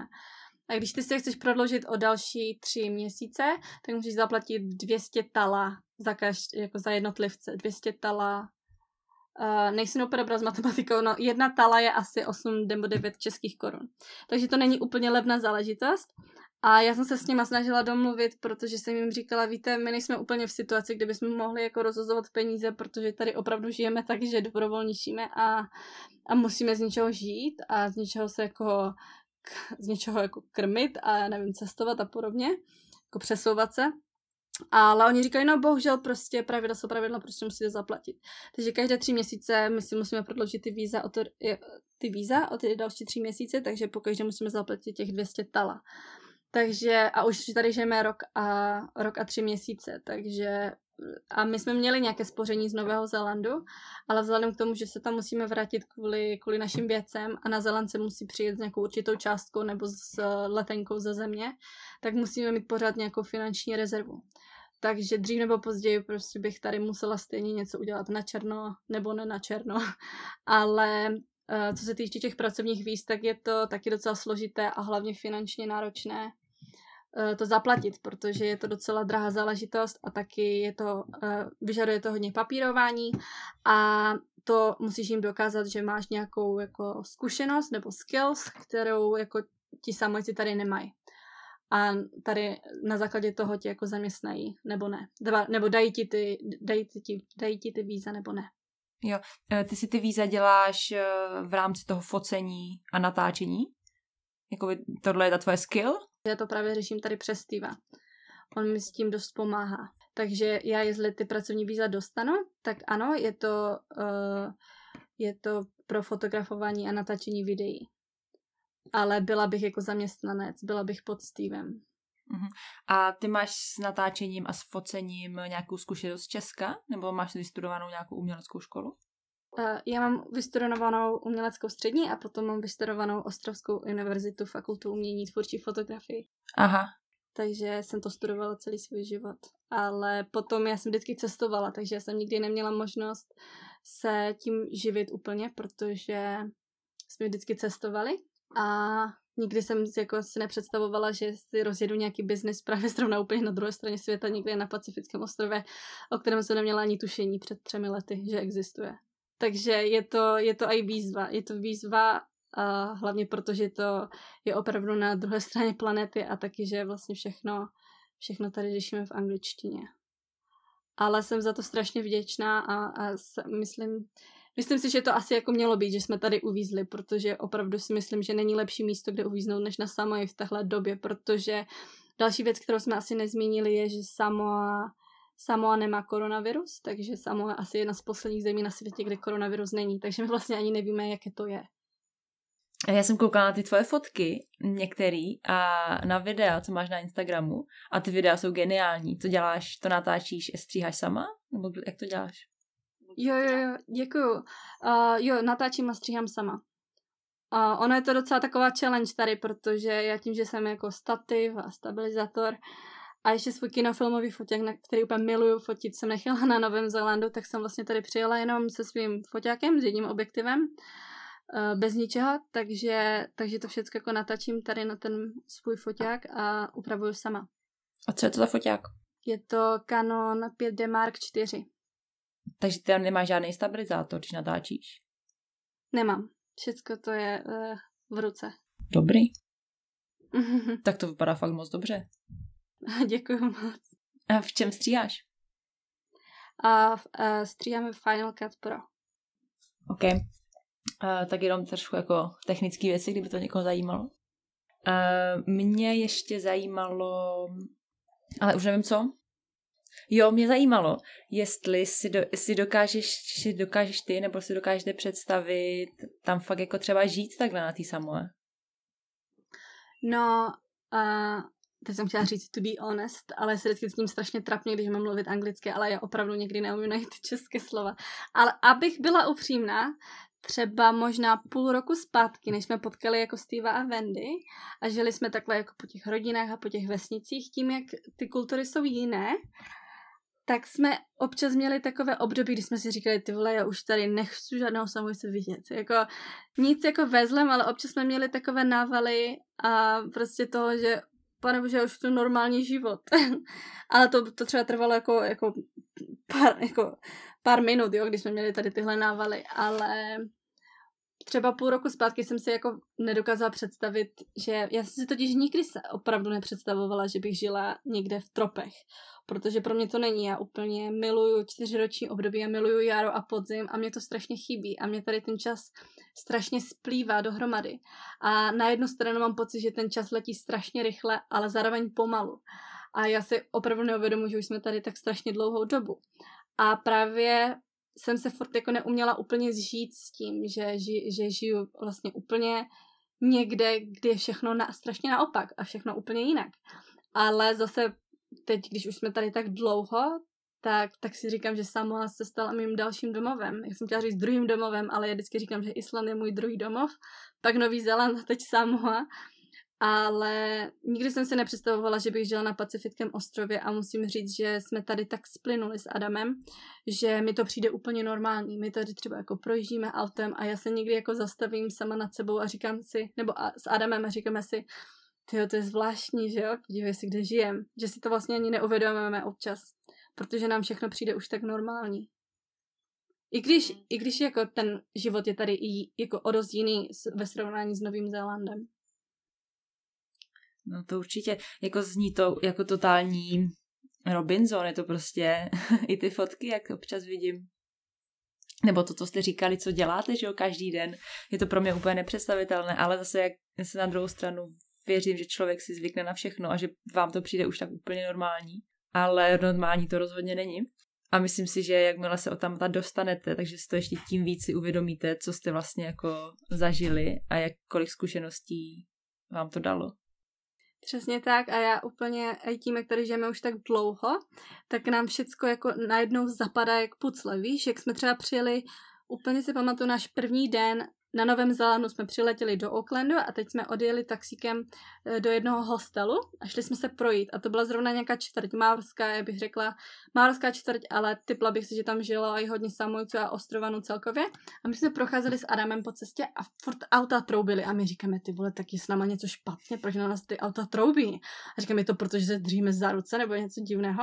A tady na Samoji prostě jedeš autem a troubíš jako na kamoše, zdravíš ho nebo troubíš, že ho předjedeš a tak. A pak mi to to prostě za ten uh, život tady, nebo za tu dobu mi to vlastně došlo, říkám, hej Adam, víš o tom, že jak jsme byli tehda v tom Oklenu ten první den, takže jsme byli v té čtvrti, takže ti lidi prostě troubili jenom proto, že jsou jako na to zvyklí. Že troubí, protože tě zdraví, nebo troubí, protože tě předjíždí. A předtím jsme si mysleli, že je něco špatně s náma, že troubí na nás. Mm-hmm. Takže mm-hmm. úplně s tím souhlasím a celkově já si myslím, že až se vrátíme jako na Nový Zéland a známe hodně samojců, kteří žijou jako v Aucklandu například, nebo i třeba ve, ve Wellingtonu, nebo i v Austrálii. Já mám, mi třeba chodí strašně hodně zpráv na Instagramu jako od samojců, co žijou v zahraničí. Oni mi strašně píšou jako nádherné zprávy, já se to strašně vážím a říkají, jo, já vidím ty tvoje fotky, mi to připomíná doma, prostě díky moc za ty fotky a prostě pokračuju v tom, protože I feel like at home when I see your pictures. A to mi přijde tak jako strašně hezké a vážím si toho. Super. Ale ještě mi řekni, jaké jsou jako dlouhodobé nějaké plány. Jakmile se teda otevře Zéland, jestli se to stane za rok nebo za dva, to asi nikdo, nikdo neví. Ale jak teda si vyzvednete auto, tak co máte v plánu pak? No, Uh, mámko, jestli posloucháš, tak nevím, jestli ti řeknu něco nového. no já jsem chtěla, já jsem chtěla říct, že my jsme měli plány ještě před jako koronavirem, ale teď vzhledem k tomu, uh, jak to ve světě je, tak jsme úplně vzdali uh, plánovat něco. Ale originální plán ještě předtím, než jako vypukla, vypukla pandemie, bylo, že bychom odjeli na Samu, vrátili se na Nový Zéland na turistické víza, požádali právě o ty seasonal víza Eh, které by nám umožnily žít půl, dalšího půl roku na Novém Zélandu a pracovat a vydělat si peníze a tím bychom mohli procestovat Pacifické ostrovy. A my jsme strašně chtěli se dostat na loď a, a a plout právě na lodi mezi pacifickýma ostrovama. Ale tady tamhle sen se nám jako zbortil jako domeček z karet, když jsme jeden den jeli na ferry právě z jednoho ostrova na druhý tady a malem jsme se oba pozvraceli jako upřímně jsme to malem nezvládli a my říkáme, no tak nevím, jestli ten plán jako c- uh, uh, plout jako na plachetnici okolo Pacifiku je úplně dobrý nápad. Každopádně to byl náš plán a chtěli jsme potom chtěli jsme potom jako nějak cestovat po cestě teda celou dobu že jsem se teď úplně to... Adam tam přivřel malé štěňátko ve dveřích, omlouvám se. No, uh, chtěli jsme právě po těch pacifických ostrovech procestovat uh, Ázii a nějak jako celou... dostat se domů nějakou vlastní osou. Adam teda říká... Tady vede, tak. Adam se vrátil, tak on má k tomu co říct. no můj takový sen je se plavit po pacifických ostrovech po celé Polynézii. To už jsem říkala. A plán je vyrazit z Nového Zélandu a zakotvit v Malajzii kde koupíme motorky, pojedeme do Indie, zůstaneme v Indii nebo v Nepálu asi půl roku a pak pojedeme stopem do Evropy. Já jsem před chvilkou říkala Aďo, když už neviděla, že moc plány nemáme, ale tak Adam je má. Teď jsem to chtěla říct. Prej plány nemáme a přijde Adam a půl roku tady, koupím tohle. ne, to je super. Ne, tak to je, to je parádní plán. To je takový můj, můj plán. Ale uvidíme, jestli vyjde. Tak se o tom pobavíme dneska večer na tvých plánech? Adam, Adam v našem vztahu, on je takový plánovač a já se vždycky tak vozím. Ale jako nemen, že ten plán není striktní, my vždycky nám tak udělám takovou, co bychom třeba chtěli vidět, ale když to nevyjde, tak to nevyjde, že? Jako máme, máme takové sny, kde bychom se do některých zemí chtěli podívat a, a pak si uvědomujeme, že vlastně nemáme moc času, že vlastně říkám, jo, tak ať my ale starneme, neměli bychom už mít děti a moje mamka se mě pořád ptá, jako no a, a kdy se jako vrátíte domů a, a jako a co děti a už byste se měli někde usadit, no. Um, ale... No ještě k těm plánům, když jsme například byli v Indii, tak bylo naplánované, že pojedeme do Himachal Pradeše se podívat na Himaláje No a ve středu v 6 hodin jsme se nakonec rozhodli, že pojedeme do Rajasthanu a zrušili jsme všechny, všechny autobusy do Himachal Pradesh, jak jsme se rozhodli vlastně z hodiny na hodinu, že pojedeme to trošku jiné části Indie, než jsme původně plánovali. No takže vlastně my si takhle jeden moto ne, nemít plán, taky plán. a jako pocitím, že bychom třeba chtěli zůstat v Indii nějakou dobu. A potom, když se, až se vrátíme teda na Zéland a pobudeme nějakou dobu na Novém Zélandu, tak potom bychom, až se vrátíme do Česka, tak bychom chtěli žít nějakou dobu zase na Islandu a nejlépe, protože jsme se strašně zamilovali do Van Lifeu na Novém Zélandu, bychom si chtěli pořídit svou vlastní dodávku v Myslíš Česku. Na, na v Česku, jo, tak jo, dobře. A, a právě si ji předělat podle svého na obytnou a cestovat po Evropě a nejlépe se tu dodávku dostat na, na Island, kde bychom chtěli žít aspoň rok. Mm-hmm. No, tak na to, že nemáte žádný plány, tak jste mi jich řekli docela dost a podle mě máte naplánovaných dalších pět let svého života. To spíš takové sny, no. To jsou sny, to, to jsou plány. Sny. Ale snad se, snad se někdy promění v uh, plán, teda, nebo realitu. v realitu. Uh, já jsem někde slyšela nějaký, nebo ne citát, někdo prostě prohlásil, jakmile jsi schopný to naplánovat, nebo si to jako vysnít, tak eh, jsi i schopný to realizovat. To je pravda. Já, já právě zrovna teď čtu knihu, jmenuje se to Write it down, make it happen. A tam to úplně vysvětluje, že když si vlastně uh, uvědomíš ty své cíle a sny a touhy a napíšeš si je na papír, tak se ti dřív nebo později se ti nějak stanou. Ono to samozřejmě teda jako eh, popisuje hodně do hloubky, ale, a já tu knihu jsem zašla číst teprve nedávno, ale opravdu v to věřím, že to takhle funguje.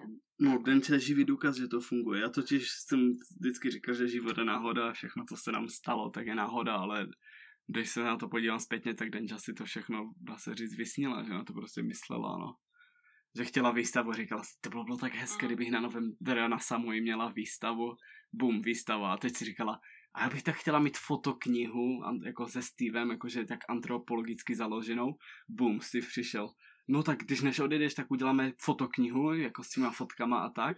A ještě ti zařídíme výstavu na Novém Zélandu. To byla Denči, Denčina, to jo, to byla Denčina další myšlenka. Já bych tak chtěla mít i výstavu na Novém Zélandu, tam, že je hodně samojců, určitě by přišli se podívat. Tak asi se pravděpodobně všechno stane. Musím no? na to usilovně myslet a věřím, že se to stane. Samozřejmě to není jenom o tom, ale je to taky o hodně, hodně o tvrdé práci a prostě jít si za tím svým snem. Jít tomu naproti. Jít tomu naproti. Protože já si myslím, že tím, když si to člověk jako napíše, nebo si to jako vysní, tak třeba i nevědomky podvědomě si to, tomu jde naproti. A teď ty dveře se mu otevírají. Nevědomně třeba. Jo. Takže opravdu, tak to... opravdu v to věřím. Přesně tak, tomu taky věřím. Já bych se ještě rychle chtěla vrátit, jak jste říkali o té plavbě mezi pacifickými ostrovama. To jako skočíš na nějakou loď a jedeš, nebo jak to funguje? Já jsem slyšela, že můžeš být dobrovolník na nějaký třeba plachetnici nebo tak. To funguje zaprvé, i když jsme našli ten Woofing Help X, tak občas se tam objeví nabídka, že někdo hledá třeba dva lidi na opravu lodě a potom, že by se s něma mohla plavit. To je jedna možnost, ale tohle je spíš sporadické, ale pak tam funguje různé facebookové stránky, což teďka momentálně nefunguje, protože je koronavirus. A tam jsou různé, jako je to docela, ty restrikce jsou šílené, pro, když jsi na lodi, tak třeba fakt se musíš izolovat potom na dva týdny, což je nesmysl. A některé země ti ani neumožní vstup. Ale myslím, že tam je jedna facebooková stránka, se jmenuje Pacific Paddle, potom potom Sailing Hitch Boat Fine, nebo něco takového. Finecrew.com a pak tam ještě webová stránka fightcrew.net, myslím, že to není kom. Aha. Tam si vytvoříš účet a pokud chceš jako tam mít více informací i od těch lidí, co nabízejí tu plavbu na té lodi, tak si myslím, musí zaplatit členství 50 dolarů, nejsem si jistý. Já jsem si to členství neplatil, já jsem chtěl jenom vědět, jak to funguje. Ale prostě lidi tam nabízejí místo na své lodi a teď záleží vyměnou za co, že třeba někdo nabízí jenom výměnou za to, že tam budeš třeba 12 hodin denně držet kurz. Takže tam prostě budeš zadarmo a budeš si třeba platit, zaplatíš si jenom nějaké minimum na jídlo a potom třeba na vstupy do těch zemí, že někde budete kotvit třeba dva týdny, tak se podílíš na tom, na těch expenses, na těch nákladech. Ale fakt strašně záleží, koho najdeš. Teď, teď momentálně nenajdeš vůbec nikoho. Možná na Novém Zélandu. Loka, na, lokálně to fungovalo na Novém Zélandu, že ty, když si tam dáš tam findcrew.com nebo .net a na nové dáš si tam no, jenom Sailing Nový Zéland a třeba okruh 600 kilometrů, tak ti to fakt najde jenom lodě na Novém Zélandu a jsou tam třeba lidi, kteří nabízejí, že na víkendy jezdí třeba, když jsi na Northlandu a chceš jet na, jak se tam říká, Night Islands, nebo nějak lo, mm-hmm. nějaké tam tak, takové ty nejznámější ostrovy na Northlandu, tak tam fakt ti lidi nabízejí, že třeba jezdí každý víkend, jezdí kolem těch ostrovů a hledají vždycky dobrovolníky na tu plavbu. A nestojí to vůbec nic, myslím. Možná to je dobrý způsob, jak, jak si nějak procvičit tvoji, eh, svou noř, mořskou nemoc. Potrápit mořskou nemoc. jako možná by bylo dobrý to jako tesnout třeba na pár dní jenom, než se vydat na, na plavbu mezi pacifickými ostrovy na, na několik měsíců třeba a zjistit první den, že mám vlastně mořskou nemoc. No já jsem chtěl tady na Samoji začít navštěvovat, navštěvovat kurzy na plachetnici, ale když jsem napsal na ten klub, co to tady provozuje, tak mi odepsali, že to je jenom pro děti, že to není pro dospělé. Říkám, já nemám žádnou znalost, budu jak dítě, že? Ale tak napsali, že ne, tak škoda. Ale chtěl bych aspoň začít padlovat. Zrovna jsem zjistil, včera jsem zjistil, že jedna naše známá je součástí nějakého tady padlařského klubu. Tak bych se jí chtěl zeptat, jestli tam nemají prostě pro úplné začátečníky že bych třeba začal s něma trénovat nebo něco takového ještě k fotbalu, protože fotbal je spíš jenom takové jít si na 90 minut zúčastnit a prohrát a tam bych opravdu třeba aspoň se něco naučil no. a zažil bych ještě něco netradičního. Mhm. Tak je super, že tam jsou takové možnosti, že máš fakt jako na výběr. Já vás jako nechci nějak moc, moc zdržovat a myslím, že jsme toho probrali spoustu. Máte ještě něco, co máte na srdci nebo nějakou jako historku, kterou jste chtěli zmínit a ještě jste nezmínili? Um, jak nedávno Adama okradli? No, to nám můžete klidně říct, no. No Adam je teď tady strašně vášnivý šrimpař. Můžu k tomu začít svoji historii. Já jsem se totiž, jak jsme se rozhodli, Prosím. že budeme mít každé dva týdny tu ten filmový večer a budeme vařit, tak jeden večer bude thajská kuchyně, což bude za dva, za dva týdny, což je příští event. A já jsem si našel v jedné knižce nebo v jednom receptáři jsem si našel prostě jeden recept, co si chci uvařit, což je taková nějaká tajská krevetová polívka. A zjistil jsem, že tady máme hned vedle řeku, kde je prostě moc krevet. Ale neumíme ulovit, že? Tak jsem, jsem zašel za sousedem, ten mi pomohl vyrobit, vyrobit takový, takový oštěp a vždycky se ponoříš a střílíš ty krevety. A z začátku mi to vůbec nešlo a teď mi to docela jde. Naposled jsem ulovil asi kilo, přes kilo krevet. A konečně jsem už měl dost na to, abych uvařil tu polívku, jak jsem uvařil tu polívku. A už nemám možná důvod, ale akorát mi to baví a začalo mi to jít, tak... No, každopádně, my s Adamem od té doby, co cestujeme, co jsme teda odjeli na Nový Zéland, tak jsme byli spolu nepřetržitě. Od té doby, co jsme přijeli po druhé na Nový Zéland, tak jsme žili v dodávce a jak někdo mi může, doka- může jako dát zapravdu, tak je to někdy op- op- opravdu o, uh, složité žít s někým jako 24 hodin denně a potom, když jsme přijeli tady na, na samo, tak jsme spolu opravdu každý den a pořád. A právě já jsem měla možnost odjet na druhý ostrov za jednou za prací, takže jsem Adama tady nechala po, jak dlouho? roce. Po roce. Po roce jsme byli jako od sebe na pár dní a on mi za ty dva dny volá a volá mi nějaké číslo, tak to zvednu a říkám, prosím. A Adam, no to jsem já, protože můžeš zavolat Wendy, ať mi někdo vyzvedne. A říkám, co se stalo? On, okradli mě, okradli mi klíč od auta, okradli mi peněženku, mobil, všecko. A říkám, cože, kde jsi, jako, kde jsi? A on, já jsem šel chytat krevety, prostě nechal jsem si batoh u, u řeky a okradli mě. A já mu říkám, ty si děláš prdel, ne? Tak jsem, tak, tak jsem jako volala jako Wendy nebo Steveovi, ať jako ho vyzvednout a teda vylezlo z něho to, že uh, byl tak strašně zaujatý do toho uh, šrimpaření, jako chytání krevet, že uh, si úplně jako hloupě, nevím, snažím se najít hezké slova. Ne, já jsem si totiž neuvědomil, že já jsem myslel, že tam nikdo není, tam totiž vedla ono totiž... strašně nepřístupná stezka, jak říkám, tady nikdo nebude, jak jsem si to nechal jen tak na kamenech u řeky a... Ono, jestli někdo někdy mluvit. chce přijet na samou, tak tady, tak, tak tady jedno takové nevím, pravidlo, nebo prostě pořík, pořekadlo, že na samej nejsi nikdy, nikde sám. I když hmm. si myslíš, že to je fakt úplně jako uh, opuštěné místo někde v údolí, jak Adam, když se tam musel zesles úplně po, po strmém kopci dolů, tak vždycky tam někdo je, nikdy nejsi sám, i když si myslíš, že seš. No takže on si tam nechal ten baťoch se vším, se vším protože Adam si totiž nikdy, nikdy nebere peněženku, nikde, jenom, jenom zrovna ten den si vzal.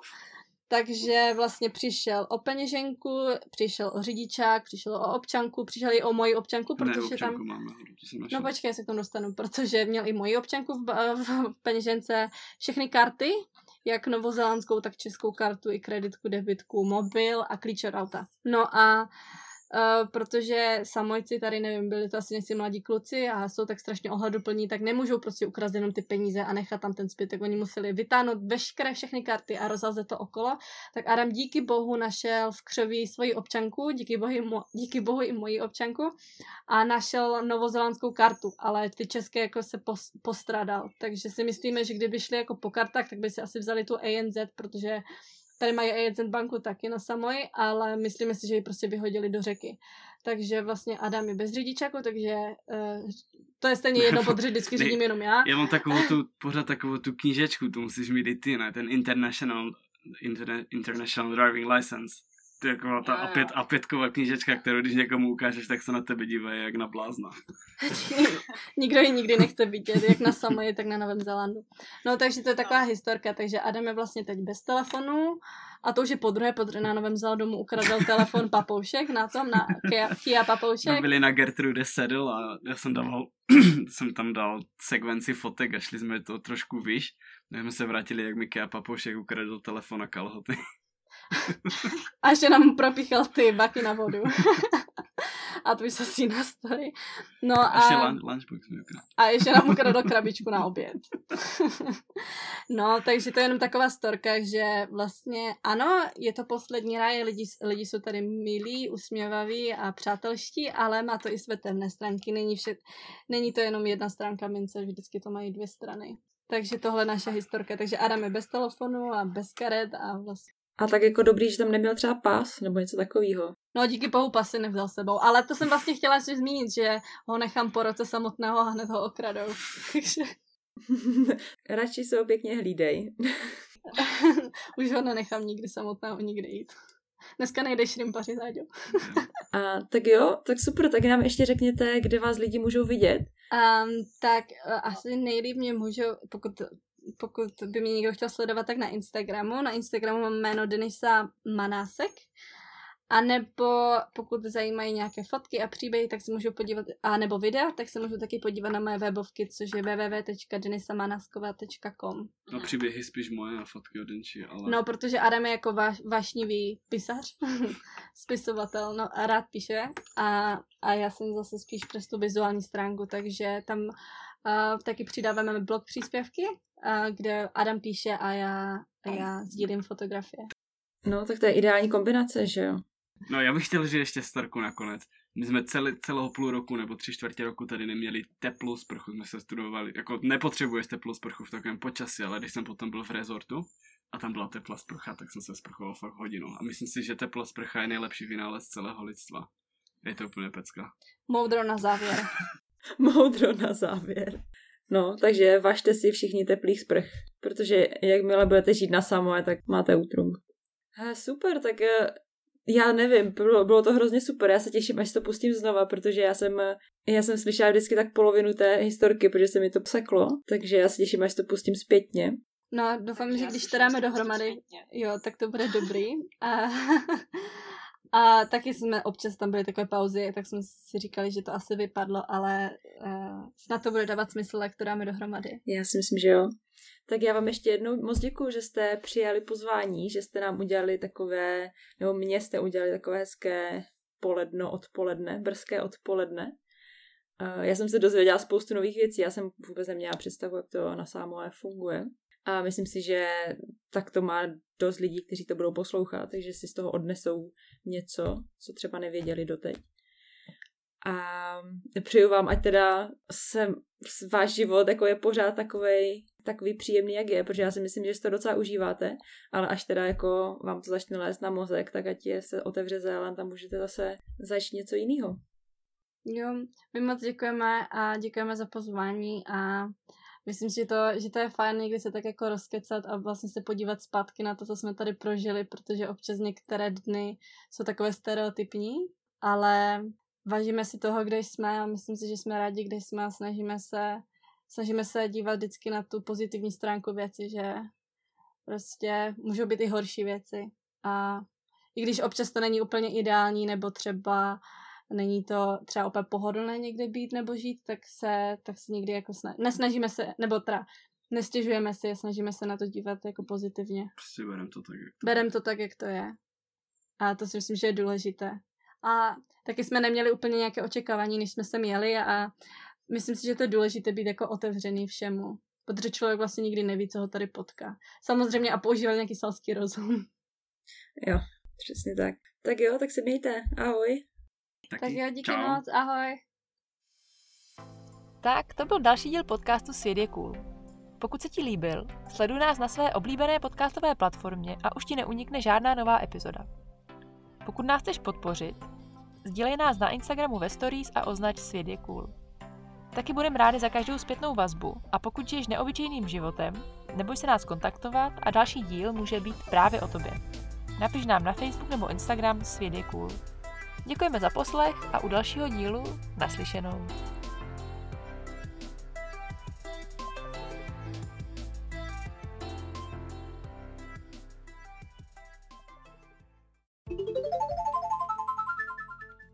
V dnešní době si nestačí na budoucnost jen spořit. Pokud necháš našetřené úspory ležet na spořícím účtu, díky inflaci o ně postupně budeš přicházet. Peníze je potřeba zhodnocovat. Pokud však nejsi zkušený investor, nezoufej. V dnešní době totiž taky existují nástroje, díky kterým může investovat i úplný začátečník. Jedním z nich je česká investiční platforma Fondy. Fondy investuje do dluhopisových a akciových ETF fondů. Skrz ně tedy investuješ do společností jako je Apple, Facebook nebo Amazon. Investovat můžeš začít už od tisícovky měsíčně a to tak, že si jednoduše na fondy založíš účet, podle tvého vztahu k riziku si vybereš jednu ze sedmi investičních strategií a o vše ostatní už se postará fondy. Tvoje úspory se pak začnou zhodnocovat až 8,5% ročně s tím, že si peníze můžeš zase kdykoliv vybrat. Investovat se však nejvíc vyplatí dlouhodobě a pravidelně.